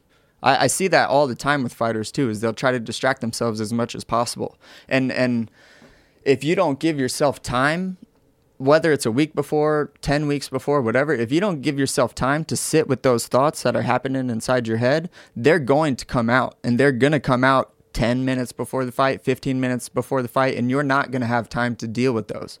Uh, in in my belief. So I don't try to distract myself. I sit there and I watch everything that's happening in my brain, and I'll say, "Okay, yeah, that's good. Mm, I don't really want that idea. I don't want that thought in there. So let, let's not. You know, you don't have any business being here." Like one, I think really good example is, uh, the the morning I woke up to fight Frankie. I, I and I've had this happen in the past too, and I didn't know how to deal with it. I just didn't feel like fighting. You know, I don't know if it's because of the moment or because uh, I, I think after doing a lot of thinking about it, I think it's that uh, my Eastern way of thinking about things, where it's like no desire, no attachment, no this. It, it wants to make your life feel really small. It wants you to. It wants you to have goals that are this big because anything this big is you're gonna have to suffer that much more for. So uh, I, that's in me. You know, like I did a lot of time programming that in me, but the day of the fight isn't for that. You know, the day of the fight is for me to be wired in on, you know, getting the job done. And so that morning of the fight, I just didn't feel like fighting. And I think it's just because I tried to make it little. I tried to be, you know, I tried to, you try to tell yourself all kinds of things like, ah, if you lose, nothing really changes blah blah blah. You start making excuses for yourself. And and i think that that's why I, I try to make things small. But i remember i was writing in my journal that morning because i couldn't get the thought out of my head. I couldn't get it out where i was like man i gotta fight later. Like that's a really intense thing. Like i don't know if i don't i don't really feel like doing that. And then i started writing in my journal and it's just another demon in your head that wants to make your life this big. When mm. really like we're not I, i'm we're not made to be this big. We're made to we're made to do what we want with our lives and that little that little demon in there uh fuck that guy you know? Fuck that guy. And uh and, and now that i'm and, and i and i really believe if i tried to distract myself that whole day and not think about that that that demon would have popped up and been like hey guess what bitch? We're happening 10 15 minutes before the fight. You're feeling small. And like I don't do that anymore. I sit there in bed and I just think and, and I watch my thoughts and, and I just make sure that I'm 100% geared and ready to go. Wow, that's heavy. I love it. That's going to be some kid's version of that Mike Tyson speech. right now, Just like a little bit more of a nasally voice. a little a little bit paler skin. but it's also like you know you're you're talking about some real shit like the, this this the little mind games that your your head plays on you you know where your head's like ah it doesn't matter if you win or lose it's no big deal your your head tries to diminish the moment in some sort because confronting the reality of what you're about to do it's so difficult to do that it, it gets it can, you can be crippled just by the anxiety of it Yeah, It's easier to be small than it is to be big. Yes. I used to name my egos. yeah Uh, I used to name them because I would watch them and they'd be like, it'd be like similar shit popping up over and over again. So I used to just name all of the voices so that I didn't attach myself to to to me. You know, uh, like I the one that would get pissed off a lot, I, I would name him Samson. So whenever I would catch myself like being really angry, I'd be like, Nah, not today, Samson. You know, may, maybe a little bit later, like maybe during practice, but right now, not not right now. And then I'd have Charlie. Charlie wanted to go out all the time and he wanted to, you know, he wanted to have fun and he didn't want to train hard. And I named Charlie and I told Charlie to go away a bunch of times. And I had a bunch of names for all of these little, you know, demons inside of my head that I would just have to tell to, you know, fuck off sometimes. Mm, interesting Yeah. you named them It makes it easier that way. How Because many- then you're not identifying that it's me that's thinking this. It's just some stupid person. oh interesting It helped me a lot. Helped me a lot. how do you know who's who Any thought is someone. Right You know, even I think even the good the good thoughts are the ones that are the most dangerous because they're the ones that you want to have, but you know they might not be the healthiest because they can get greedy and they can get hungry. Like for example, like uh, I want shit, you know. Like I, I don't like nice things, you know. Like I'm not big on all of that stuff, but uh, I, I want to set myself or I want to set myself up and my fam, my future family up with like a good life. And sometimes that voice even gets a little bit greedy, where it's like I'm I'm looking for things to invest in. I'm looking for you know how much how much more can I get on my next contract, this and that. And I haven't named that one because that's kind of a new one because now I'm actually making some money, but. Uh, I haven't named that one, but even that one, I'll be like, mm, not today, man. We're a little bit too close to the fight. I don't need to be stressing about where I'm investing my money. Right now, it's just about, you know, taking care of business. Yeah. So when you when you say that the the the good ideas they can be a problem too. The good thoughts. The good thoughts. Yeah. I see people do that all the time. And uh, so, for example, I think that when you when you interview a fighter and you and you hear them not acknowledge anything that the that their opponent is doing that does well, I think that that's you know you that's like a good thought that is it, it can sabotage you later. So if I'm like, okay, uh, well, uh, Sterling's a really good grappler, but he can't strike. It's like that's not true. Like he can strike, but me telling myself that is a good thought for me. Like you know, it maybe makes me a little bit less anxious. But is it true? No. So like, so why am I telling myself that good thing? It's only so that I can like get a little bit less stressed. But it's not a good thing because it's not true. Right. That makes Yeah. sense. It's those good ones, man. The good ones. Like for example, I'm on a roll right now. Like I knocked Frankie out. It's hard for me sometimes to not feel like the man right now. a little bit. Like my ego wants to feel like the man, Right. but it's like, nah, man, not not not today. You know, not not today. We got training today. But you should feel a little bit like the man. In in uh, should you? I think I don't know. Just a touch. Well, shit. I, I mean, I definitely do. So that's not an issue. there you go though.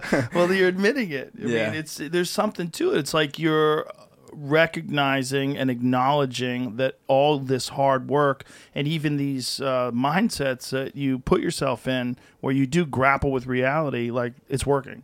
yep. You know, it's clearly working in two big fights in a row. Yeah, yeah. Uh, but also, I think that that little voice that you know makes you feel like the man. If he gets, and just like any voice, if it gets carried away, it's gonna it's gonna lead to me not doing what I need to do in order for me to keep excelling and keep doing better and better. And and I think that it's easy to ride a nice wave. It's a, it's hard, like we were talking about earlier. When you lose, you never want that to happen again. But when you're winning, you're kind of coasting. You're doing Yeah. good. You know, it's it's not easy to make a, a a change when you're winning. But it's like changes still need to happen when you're winning. That's the problem, right? It's like when everything's going great, then things are kind of comfortable, and when things are comfortable, you're not growing. Yeah. And it feels good. It feels Yeah. good to be comfortable. Yeah. You know, but it's not good. It's not good to it's be not good, comfortable, no. especially in this sport. You'll get fucked up in this sport if you get too comfortable. I think it's probably in almost anything that's difficult. Yep. Comfort is probably a bad idea. Yep. All the time, man. And you know, not not to and maybe I I have an issue of taking a breath, smelling the flowers because like I want to, you know, I want I want to win a world title. I want to reign as the champ for a really long time. Like that's that's why I have my heart set on. So it's really hard for me to just pause and be like, "All right, cool. Like I just had a really great knockout against Frankie. Like awesome." You know, like that's really hard for me to do. I know that it's important, but like nah, man, I want I want a world title really bad. So So you are sitting here waiting on the results of this Saturday, and you're likely in the running. There's a, just a couple other people that are in the running. There's Pedro Munhoz. There's uh, again we talked about. There's no way TJ's going to come back and get a direct shot at the title, especially after getting popped for EPO. So he's going to have to be at least one person, probably a couple people. Um, where where do you see the division right now? When you when you look at that, like you are likely one of the next guys in line for the title.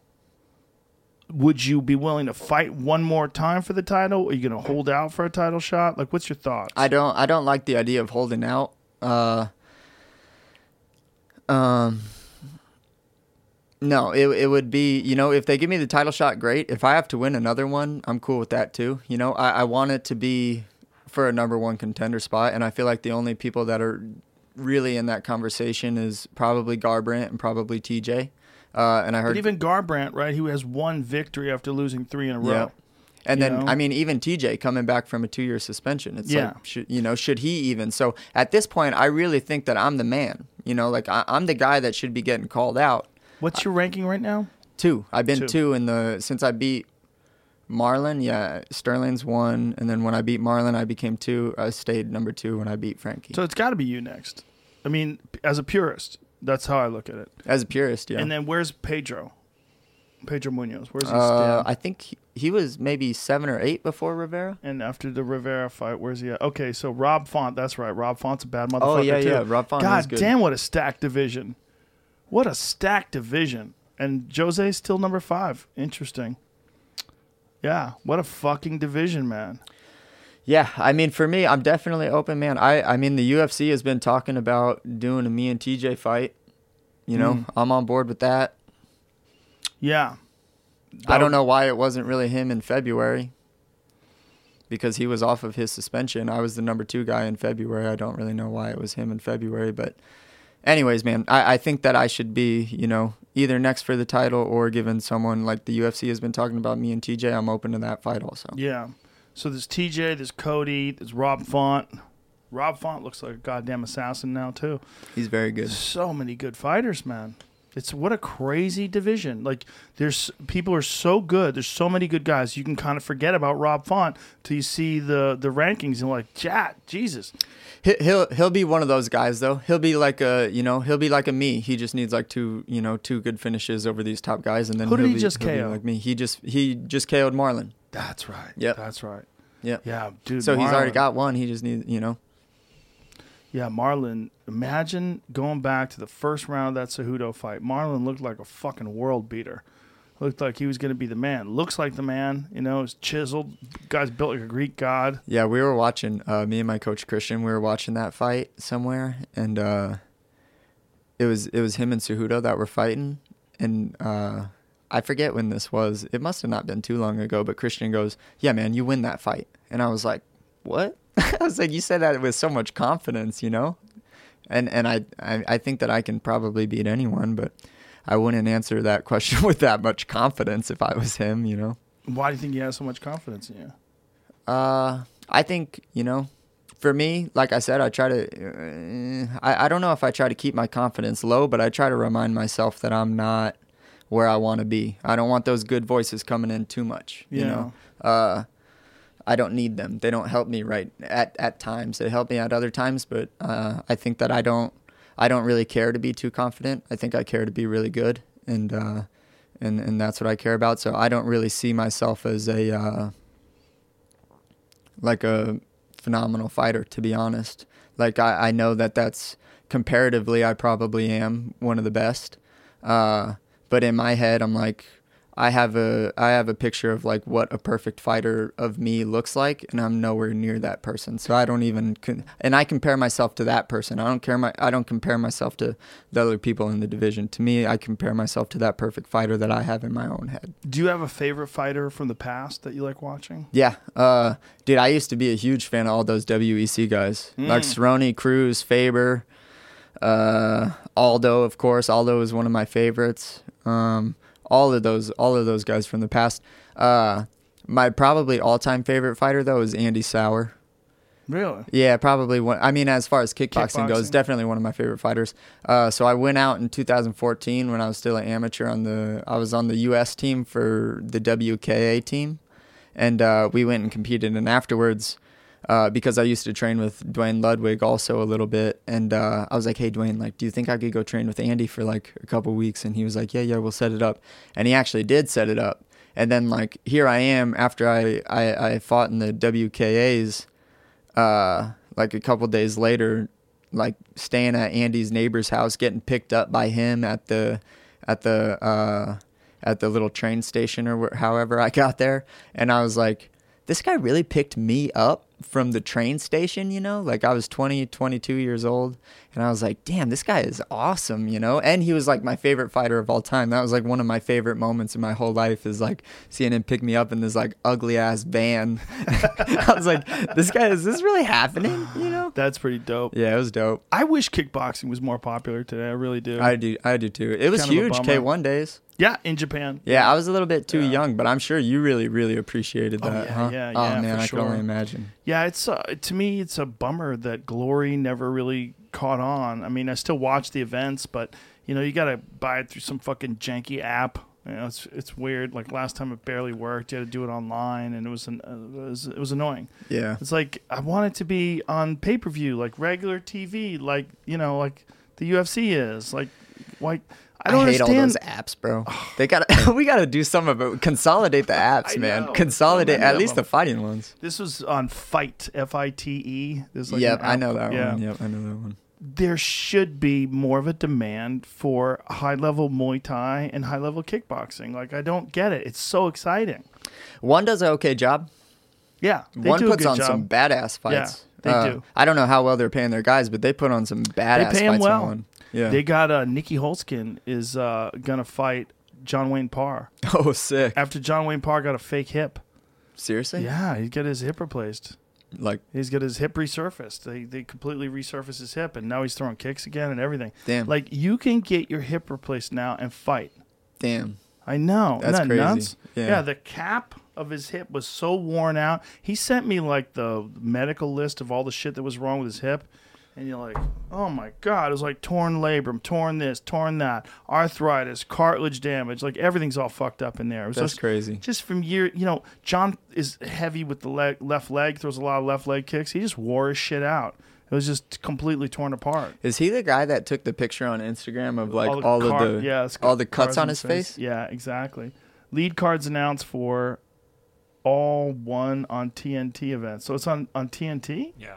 Starting in April, they're gonna have four cards. It says uh, Really? kickboxing. on Is that TNT.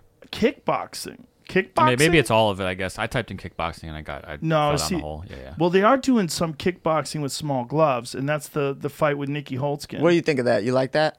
Why not? I like it. Why not? I, Yeah. I at, at first I was like, this is weird, but I mean, why not? If they're not poking each other in the eyes every ten seconds, then why not? So what is this? Flyweight World Championship: Moraes versus Johnson. How, how do they both have belts? I don't watch one enough to know Yeah. what's going on. I know Mighty Mouse. Mighty Mouse is still the fucking man.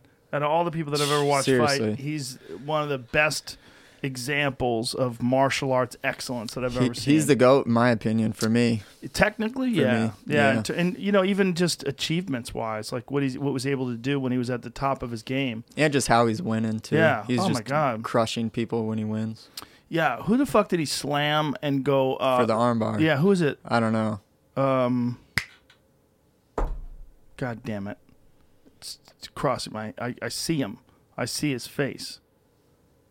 He picked him up, slammed him, and threw him right into an armbar. I'm like, Jesus Yeah. Christ! At that point, he was just showing off, and he told me he does that all the time in training. Ray Borg. That's right. Thank you. Yeah. I'm like, my God. Imagine having that level of confidence. We're just like, I'm gonna do this shit in this fight against like some of the best guys in the world. And the, Cev- the the Cejudo fight, it's like, yeah, Cejudo beat him, but he didn't beat him enough for like you can't like why are you leaving? I thought Come so back. too. I thought so too. Yeah, I mean, he. I guess he got a really great offer at ONE FC, and the UFC said, "Go ahead." Yeah. You know, I think the UFC is in this weird position with the flyweight where they're not 100% on board.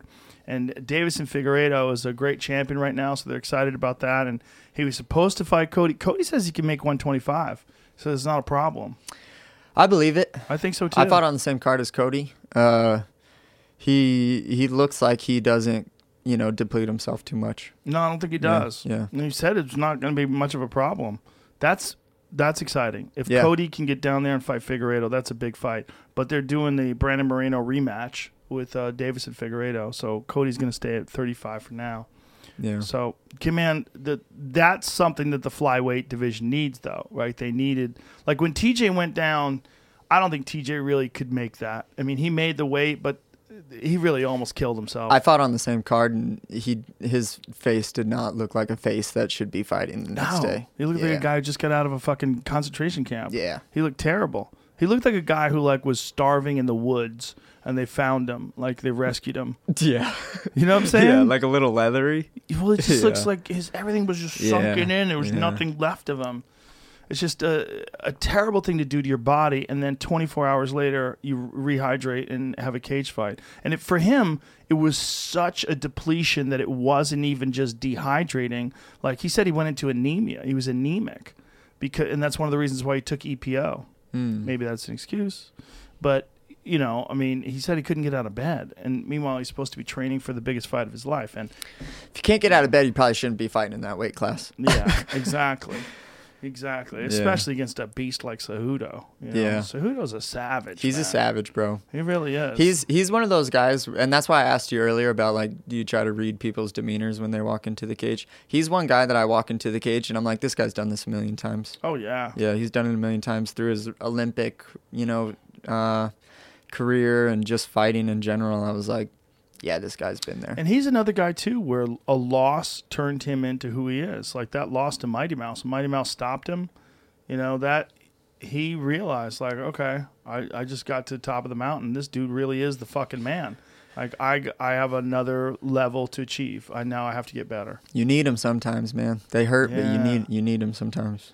Is it is really interesting that the the mind like there's no there's no clear you, you can't just go well this is the work that you have to do this is the mindset that you have to put it no it's like a constant wrestling match with your consciousness.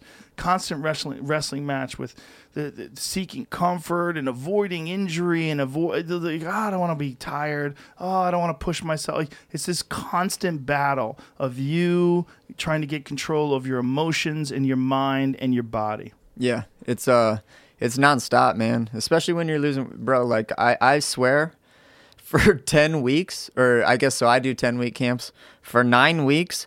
Every single day I'm sore, and every single day I'm like, today is probably gonna suck a little bit, you know, for nine weeks. And then that last week I try to taper, and even then I'm like losing weight and having a sweat and stuff. So it's it's even shitty then. And then I wake up on the fight, and I'm like, okay, whew, I finally feel like an athlete, you know. What do you weigh right now? I'm probably I'm a little bit bigger right now, so I'm probably a little under 160. Whoa. Yeah. And so, like 58. I, I would guess that I'm probably 58. I don't check when I'm out of camp. But in camp, I'm probably, you know, training good and like eating still what I want. I'm probably about 53. and so, how hard is that cut? I try to get to 148 uh, a week before, and then I just lose the last 13. So really, I'm going from 53 of like being in good shape and eating okay, losing five pounds, and then cutting that last 13 that week. And are you depleting? Are you doing that water load thing where you drink a lot of water? Uh, yeah. So I'll do. Um, I do the trifecta meals. Uh, the UFC sends out tri- trifecta meals to me for that camp, and then uh, and then yeah. So nine days away.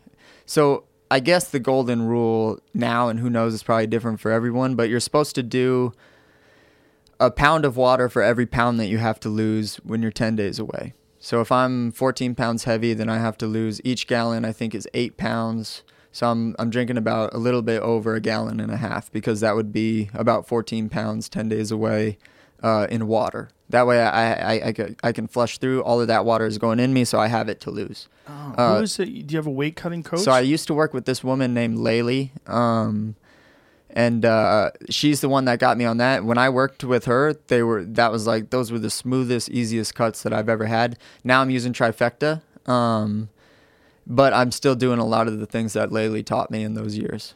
and so trifecta, do they give you the meals based on your weight class, the calorie output, where you're at in your training? Like, how do you know? no, it, know- it, it takes some tapering, um, or, or, or tampering.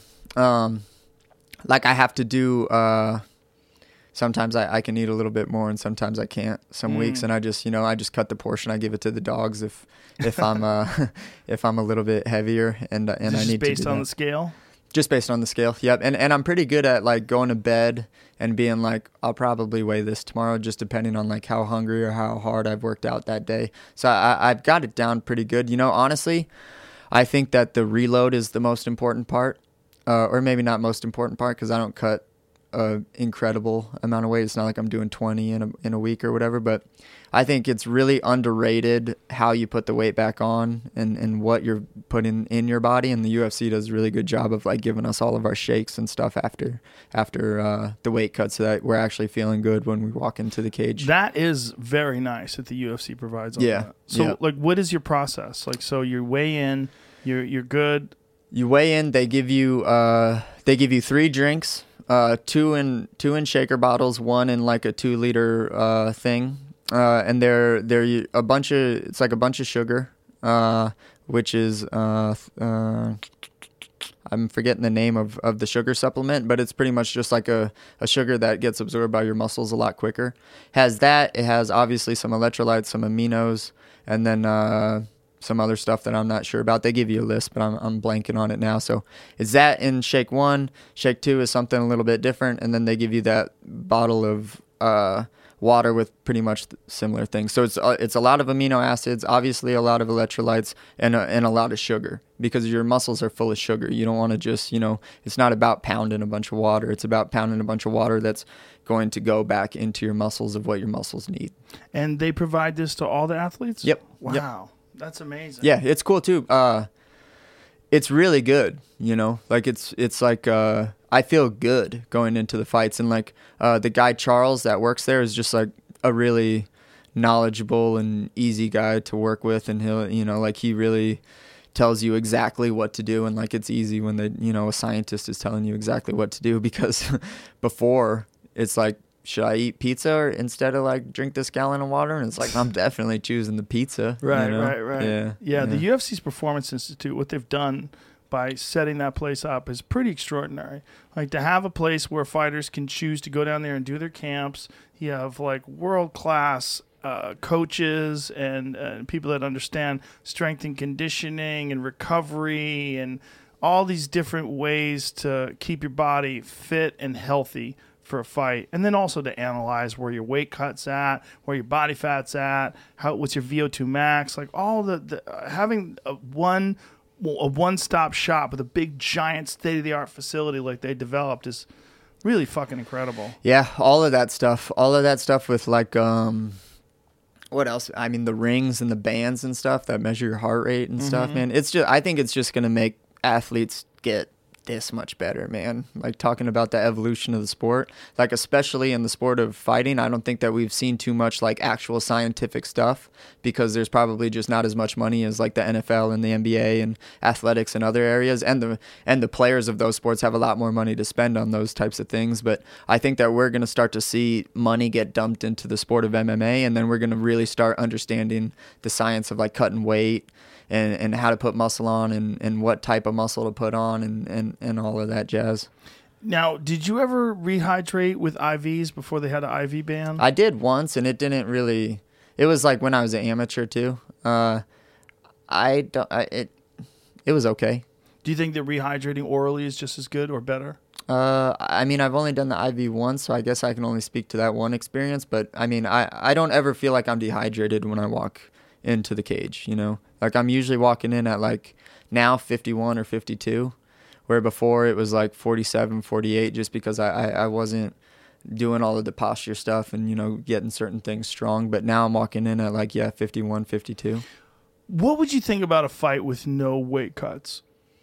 I'm okay with it. Yeah. Do you think that we're ever going to get to a point where people stop doing that, where they can figure out a way to stop fighters from cutting weight? I think when the sport gets mainstream enough, I think it's going to because I think that there's going to be a lot of uh, eventually, man. As much as I hate to say it, like some guy, I mean, it's already happened, but some guys, you know, they have to pull out of fights because they're cutting weight and fainting and all of that stuff. You know, eventually, if the sport is going to be, you know, on the level of the NFL and all of that, I think it's going to be where they have to kind of take that out, or else it's going to be too brutal for like the common audience to watch. Didn't it just happen with Bobby Green? Didn't he just pull out of a fight because of a weight cut? I think he blacked out the weight cut. Mm. I'm pretty sure. Is that why the Munhoz and uh, Rivera fight got canceled the first time? Because that time that they fought last wasn't their first time scheduled. I think it was before. Well, they fought once before. They fought in like 2016 or something. yeah, I think that they were scheduled though a couple weeks before this last fight that they had, and I think it was a, maybe uh, I, you know I'm not sure, but I think it, it was maybe a scenario. But yeah, man, that stuff happens. You know, like you can't be passing out cutting Yeah. weight. That's too brutal for people. If if if if we want like the mass population watching, I think that that's probably a little too brutal. It seems like something to me. It seems like almost it's one thing that they've been doing this way for so long that they just keep doing it. Whereas, Yeah. like, if they came along today and there was a blank slate and they said, "All right, do you think it's a good idea if the fighters just dehydrate the fuck out of themselves 24 hours before they fight?" You'd be like, That's dumb. Why would I do that? Why would they do that? That's terrible. They're about to fight. They want they're, they're working to get their body in optimum condition. It's one of the worst things you could do to, you, to yourself is dehydrate yourself. Your body's like what sixty something percent water. Why the fuck would you do that? Yeah. like, that's a dumb idea. Oh, it's just spitballing. Yeah, just throwing just- some ideas around. Yeah, it's just Like, the way that we do things. yeah. People they'll go, "What are you saying? Shut up." Imagine the world if we did that with everything. Um, and when people miss weight, that sucks, man. Sucks. There's like a lot of statistics too on like you know the the person that misses weight is oftentimes the winner of that fight. Oftentimes, you know, Yeah. and uh, I, to be honest, think that they should take a point from people that that uh, miss weight that's not a bad idea, but it's almost like you should not let them fight. or not let them fight at all. Yeah, I Yeah. think you know it's one thing. It's an undercard fight, but like for a championship fight, I almost think you should send them home. Yeah, which is crazy to say. I know it's stupid. Like, but look at like Luke Rockhold and Yoel Romero. Yoel Romero and Luke Rockhold are fighting for the title, right? Luke Rockhold makes way. Yoel doesn't. Yoel knocks out Luke Rockhold, doesn't win the title. I'd be pissed if I'm Luke. Bro, Super pissed. this has happened before. It's not. It's, it's not the only time that's happened. That happened with Deiveson Figueiredo and Benavidez the first time they fought. Yep. Figueiredo uh, doesn't make the weight.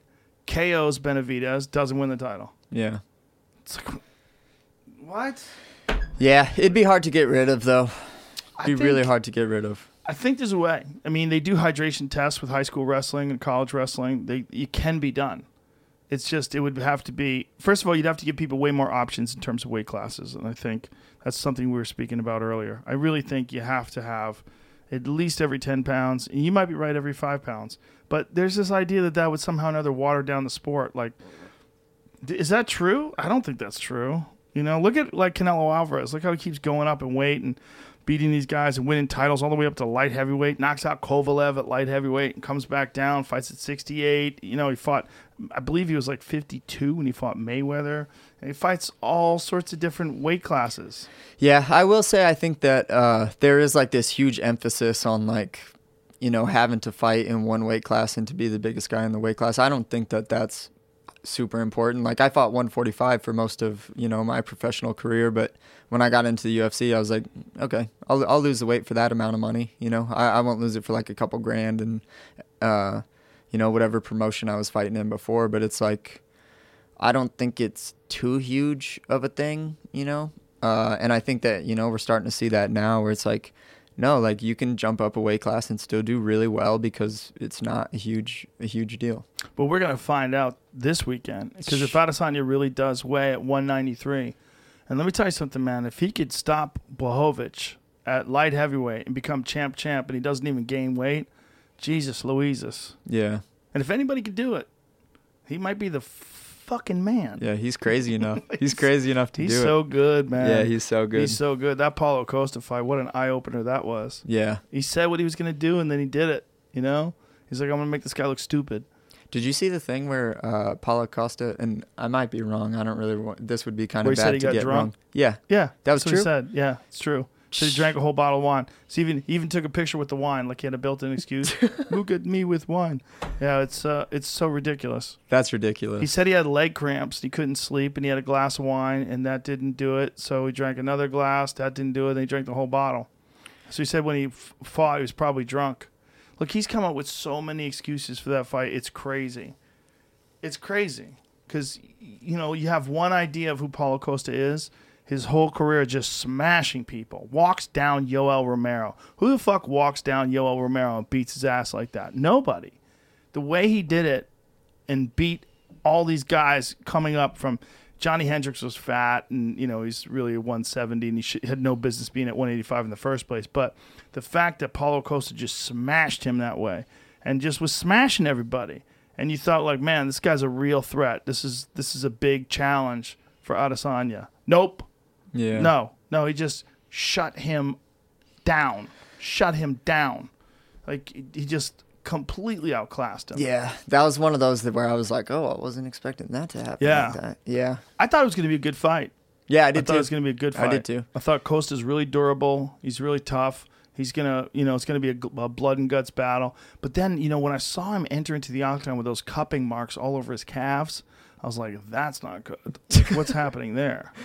You know? Do you do that cup and stuff? No. No. Do you? No, not to the point where it's bruising like that. I'm, I mean, a lot of people do it. Yeah, I I've don't never know. tried it. Some people swear by it too, and I'm like, I don't know, giving yourself bruises. I don't know. I don't know, man. People swear by a lot of wacky shit. Yeah. People swear by chiropractors. Hmm. They swear by a lot of wacky shit. Do you do you get any of that massage stuff or yeah, a- any massage. body Is that work the and stuff? Rock? Look at it. Oh my goodness. First time. Yeah, that guy's got to be sore all the time. Boy, they they fucked his back up. Do you ever Wonder what he get thinks.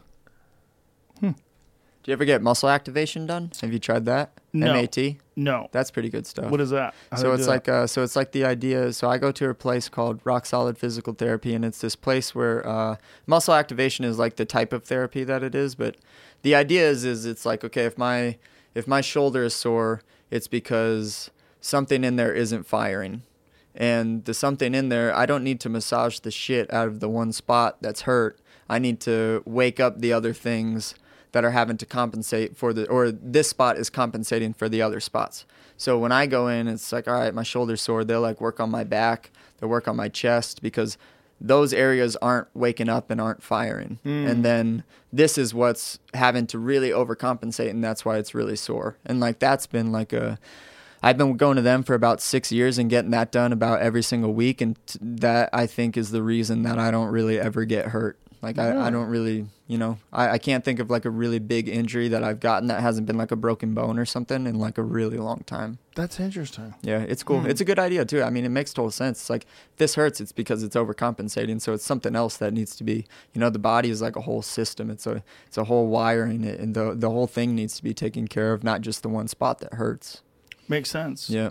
Um, and there are a lot of times injuries where people are like, a lot of times you have uh, back pain and you really don't realize that it's because your hamstrings are tight. Yep. And that it's pulling your, your whole, your, your thing is all kind of crunched up.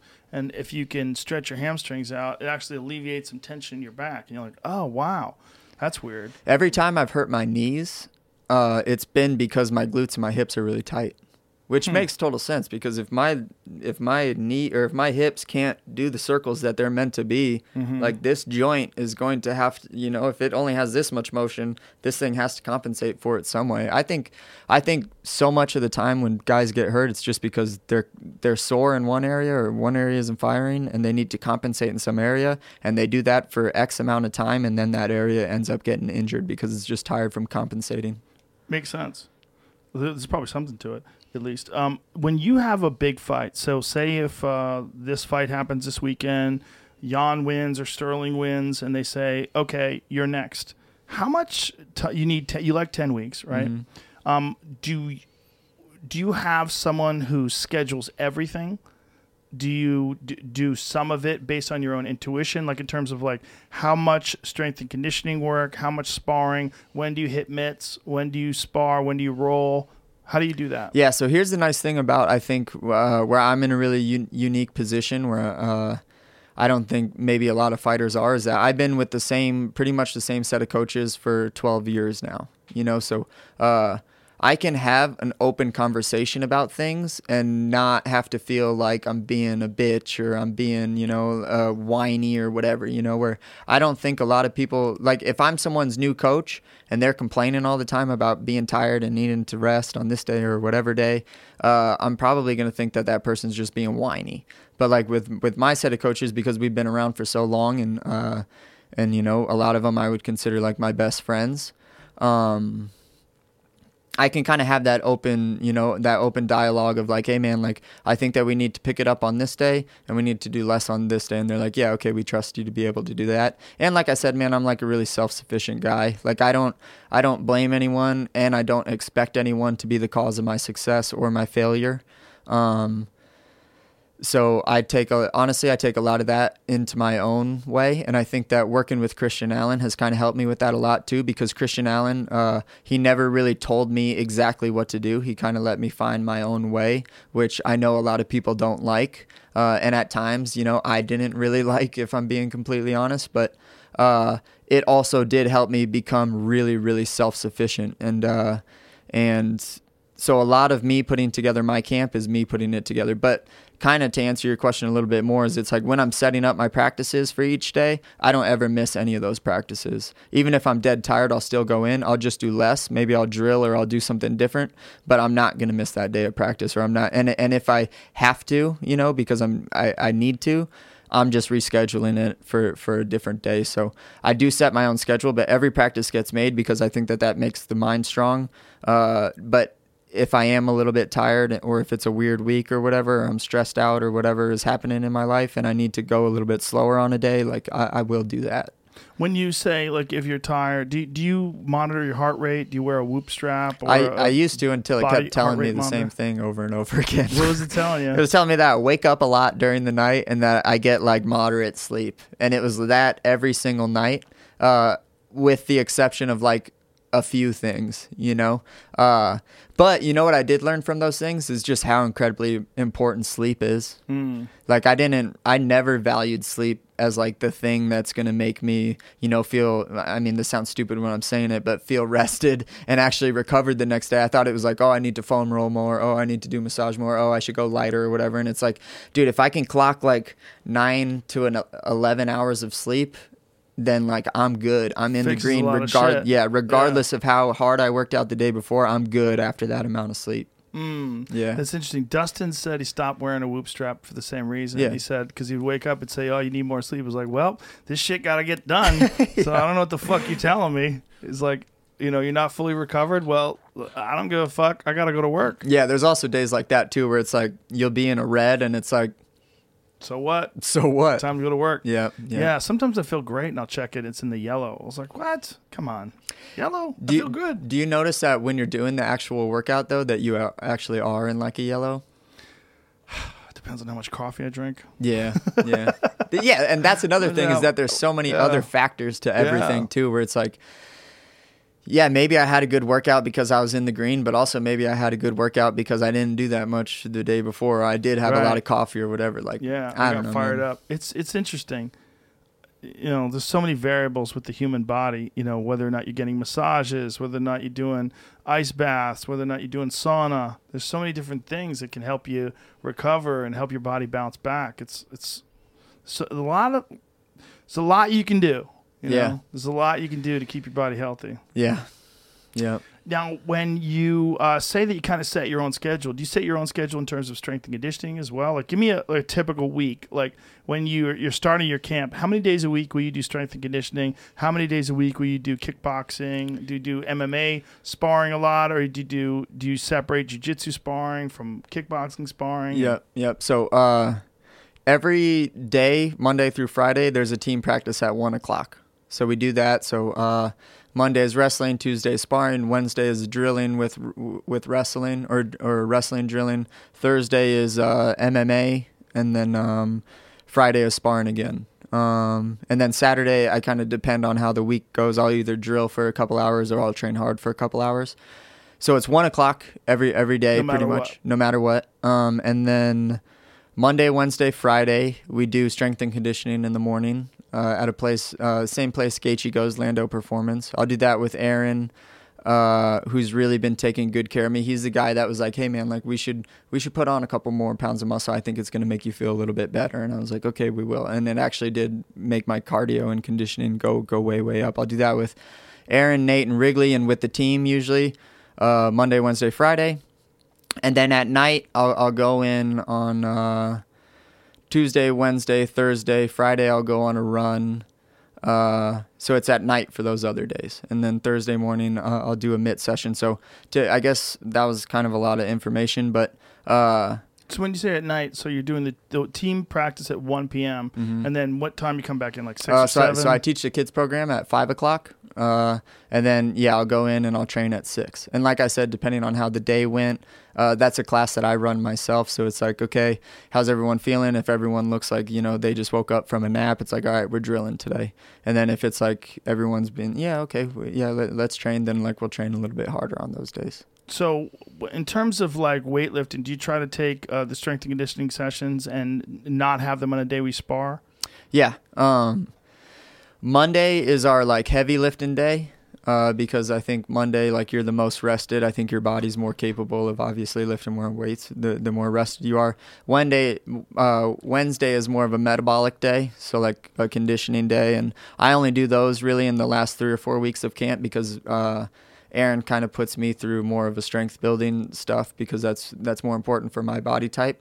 And then Friday is just recovery. So Friday when we spar on the same day, it's just like a it's a 45 minute session. We just get our blood moving. We we get everything loose so that we could spar well on Friday. And do you take two days off on the weekend? Do you take Saturday and Sunday? No, off? I only take Sunday off. What do you do on Saturdays? Saturday is uh, nine o'clock. I'll just I have like a small small guy group. Um, again, a class that I'll run. I'll look at everyone like, hey, how's everyone feeling? If sparring wasn't very hard on Friday, then Saturday we'll train a little bit harder. Uh, I'll do that Friday, or, or I'm sorry, Saturday.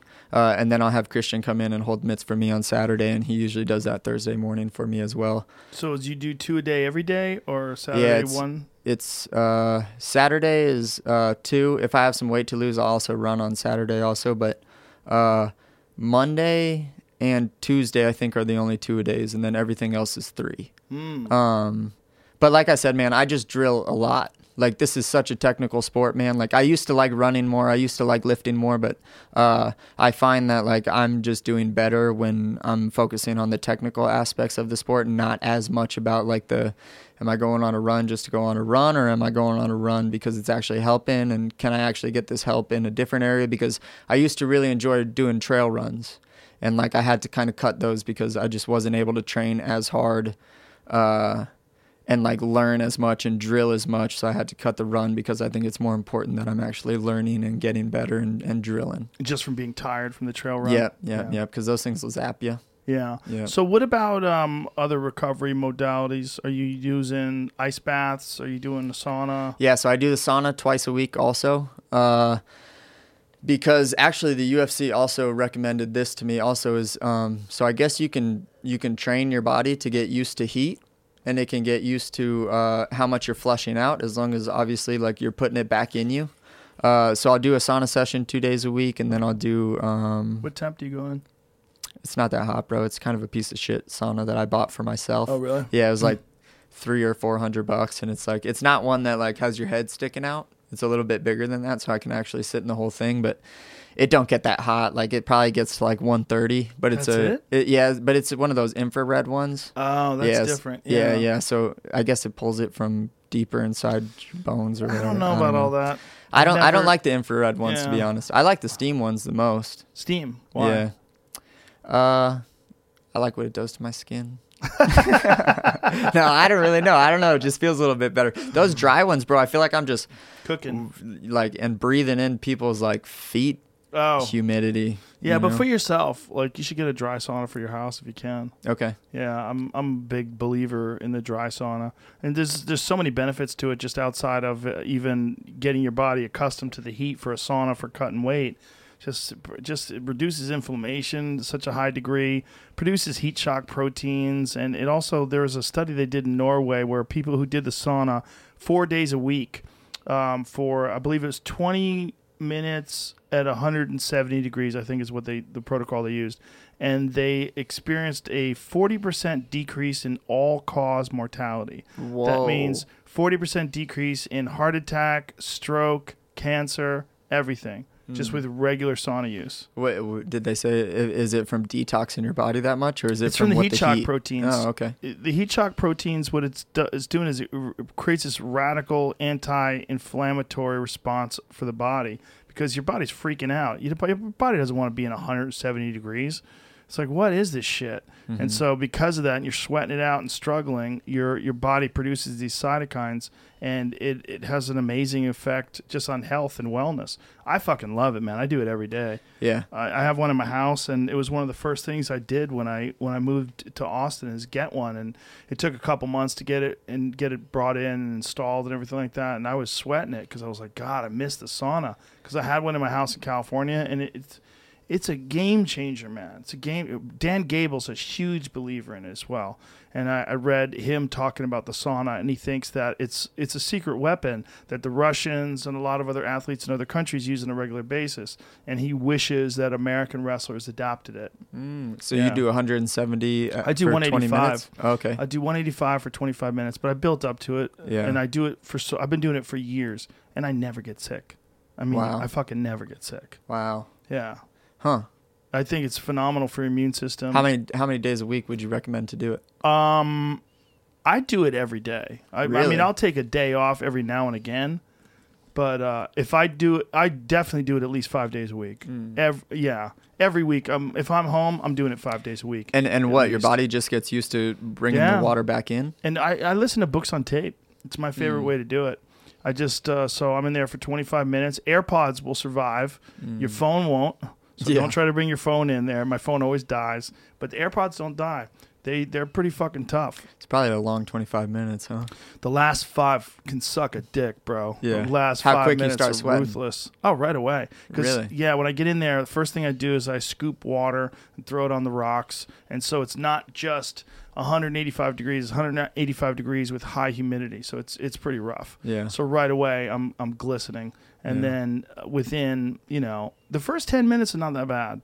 You know, and then the next ten minutes are getting rough, and the last five minutes can really fucking suck. It's crazy how quick it starts to suck, huh? It sucks, Yeah. but it's good. It's like I need some suck. You know, I don't get enough suck. we all do, man. Everybody does. We all do. That struggle of sitting there, and I do a lot of deep breathing exercises too. I do like box breathing. I do like five seconds in, hold five seconds, five seconds out, or sometimes I'll do longer deep breaths and longer slow breaths out. And but uh, that's good too because you can get into kind of a trance when you do that. And sometimes when I do that, I don't even realize how much time has passed because I'm just focusing on the breathing, just focusing on the breathing. the the time moves fast when you just focus on the breathing. Yeah. We we used to do uh we used to do plank competitions. Me and a bunch Ah. of yeah, me and a bunch of the guys on the basketball team that I used to play with. And uh I would just sit there and I would just breathe. And then next thing I would know everyone's done. And it'd be like 3 4 minutes later and I'm just sitting there breathing, but You see that fucking Marine dude? There's a, there's a, I think he was a Marine who uh, he won the world's plank competition. It was some preposterous amount of time this motherfucker was planking for. like 4 days or something. I don't It remember. was probably days. eight plus hour plank. Uh There it is. At 62, Marine veteran sets a Guinness World Record. 62 years old, man. That that's a fucking old dude to be d- planking like that. That guy's a savage. That's all in your mind right there. yeah. That's your, that's your fucking mind. I mean, that is just your mind. I mean, he obviously is fit. He's obviously in very good shape for his age, but to be able to do that for eight fucking hours, especially while people are staring at you, that is boring as fuck. Did 75 push-ups when he was done. Oh Jesus, guy's an animal. Yeah, I love it. I love seeing old animals like that. Like, yes, keep Yeah. going, keep fucking. That'll be Cam Hanes. He'll be doing that when he's eighty. I think that um, having something like that as a regular basis just gets your body accustomed to to just doing something that you don't want to do that sucks. Because there's too many people that go through their life doing easy stuff all the time. All the time. And you're just soft. You're like Yeah. a marshmallow. I used to. Uh, so my one thing is I would wake up every Saturday morning and I would go do a trail run uh, by by Red Rocks in Colorado, and I didn't care if it was snowing. I didn't care if it was however you know. And and I'm I'm more upset that I had to get rid of it because it started to suck, but then it became like something that was like, oh, this is something that I really enjoy doing over and over and over again. And it's like, yeah, even if it does suck uh, afterwards, it just feels good. I feel like you don't have to do a lot of things where like afterwards you feel reward like Yeah. super rewarded. Like you know? did it. You like made it super, through. yeah, Yeah. like super rewarded. Yeah, that moment where you just want to fucking quit, where your brain, and then you got to shut the fuck up, pussy. Shut up. You got to like have these little battles in your mind. There's so many people that go through life, they just don't have that at all. So that the moment adversity rears its ugly head, you're you don't reckon you don't understand what to do with it. You don't know what it is. Like, how do I handle this? Yeah, I think a lot of people, man, I think they've bought into the idea of happiness is the goal every single day. Comfort. comfort. Yeah. yeah, yeah. I guess that that's maybe a better word. Fat shaming. Don't fat shame me. Yeah, stuff It's like that. Stuff, yeah, Yeah. stuff like that. Where it's Yeah. like, man, like being happy isn't my goal every day. You know, like uh, maybe maybe one day it will be the goal every day, but for now, it's it's like. How much can I make today suck so that I can have that one little reward at the end of like a training camp, you know? And it, and it's a big ass reward and it feels good. Yeah, well, for you, it's the ultimate because you're literally you're you're doing something first of all where you're putting your health in jeopardy. You're doing one of the most dangerous sports that a person can compete in, and you're you're putting everything on the line. You're putting your health on the line. You're putting your ego on the line. You're putting your future on the line. You're thinking about so many different things. You you know, if you get KO'd or something like that, you're paying for it with your mind. You're paying for it with your brain cells. You're paying for it. You get kicked in the liver. You're paying for it with your internal organs are getting damaged. You know, it's it's a crazy way to live your life. The reward, like when you knocked out Frankie, like when you were running around going like that, like you could see it in you. Like you just fucking juiced up. Yeah. You know? I you know, uh I'm a I'm a level guy, man. And like fighting is really the only thing that like or winning, I guess I should say, is the only thing where I'm just like ah, you know, like it's worth it. The life is worth it, you know. The life is worth it. Yeah. Well, listen, man, I'm a fan. I Thanks. appreciate you. Appreciate you coming in here. It was really cool to talk to you, and um, I'm super excited to see what happens for you. Yeah, man. Thank you so much. Obviously, you know, this is like a a big deal to me, and I'm really, really grateful that you asked me to do My this. so pleasure. thank you. Big deal for me too. Thanks, brother. Thank you. it. Thank you. Thanks, All right. Bye, everybody.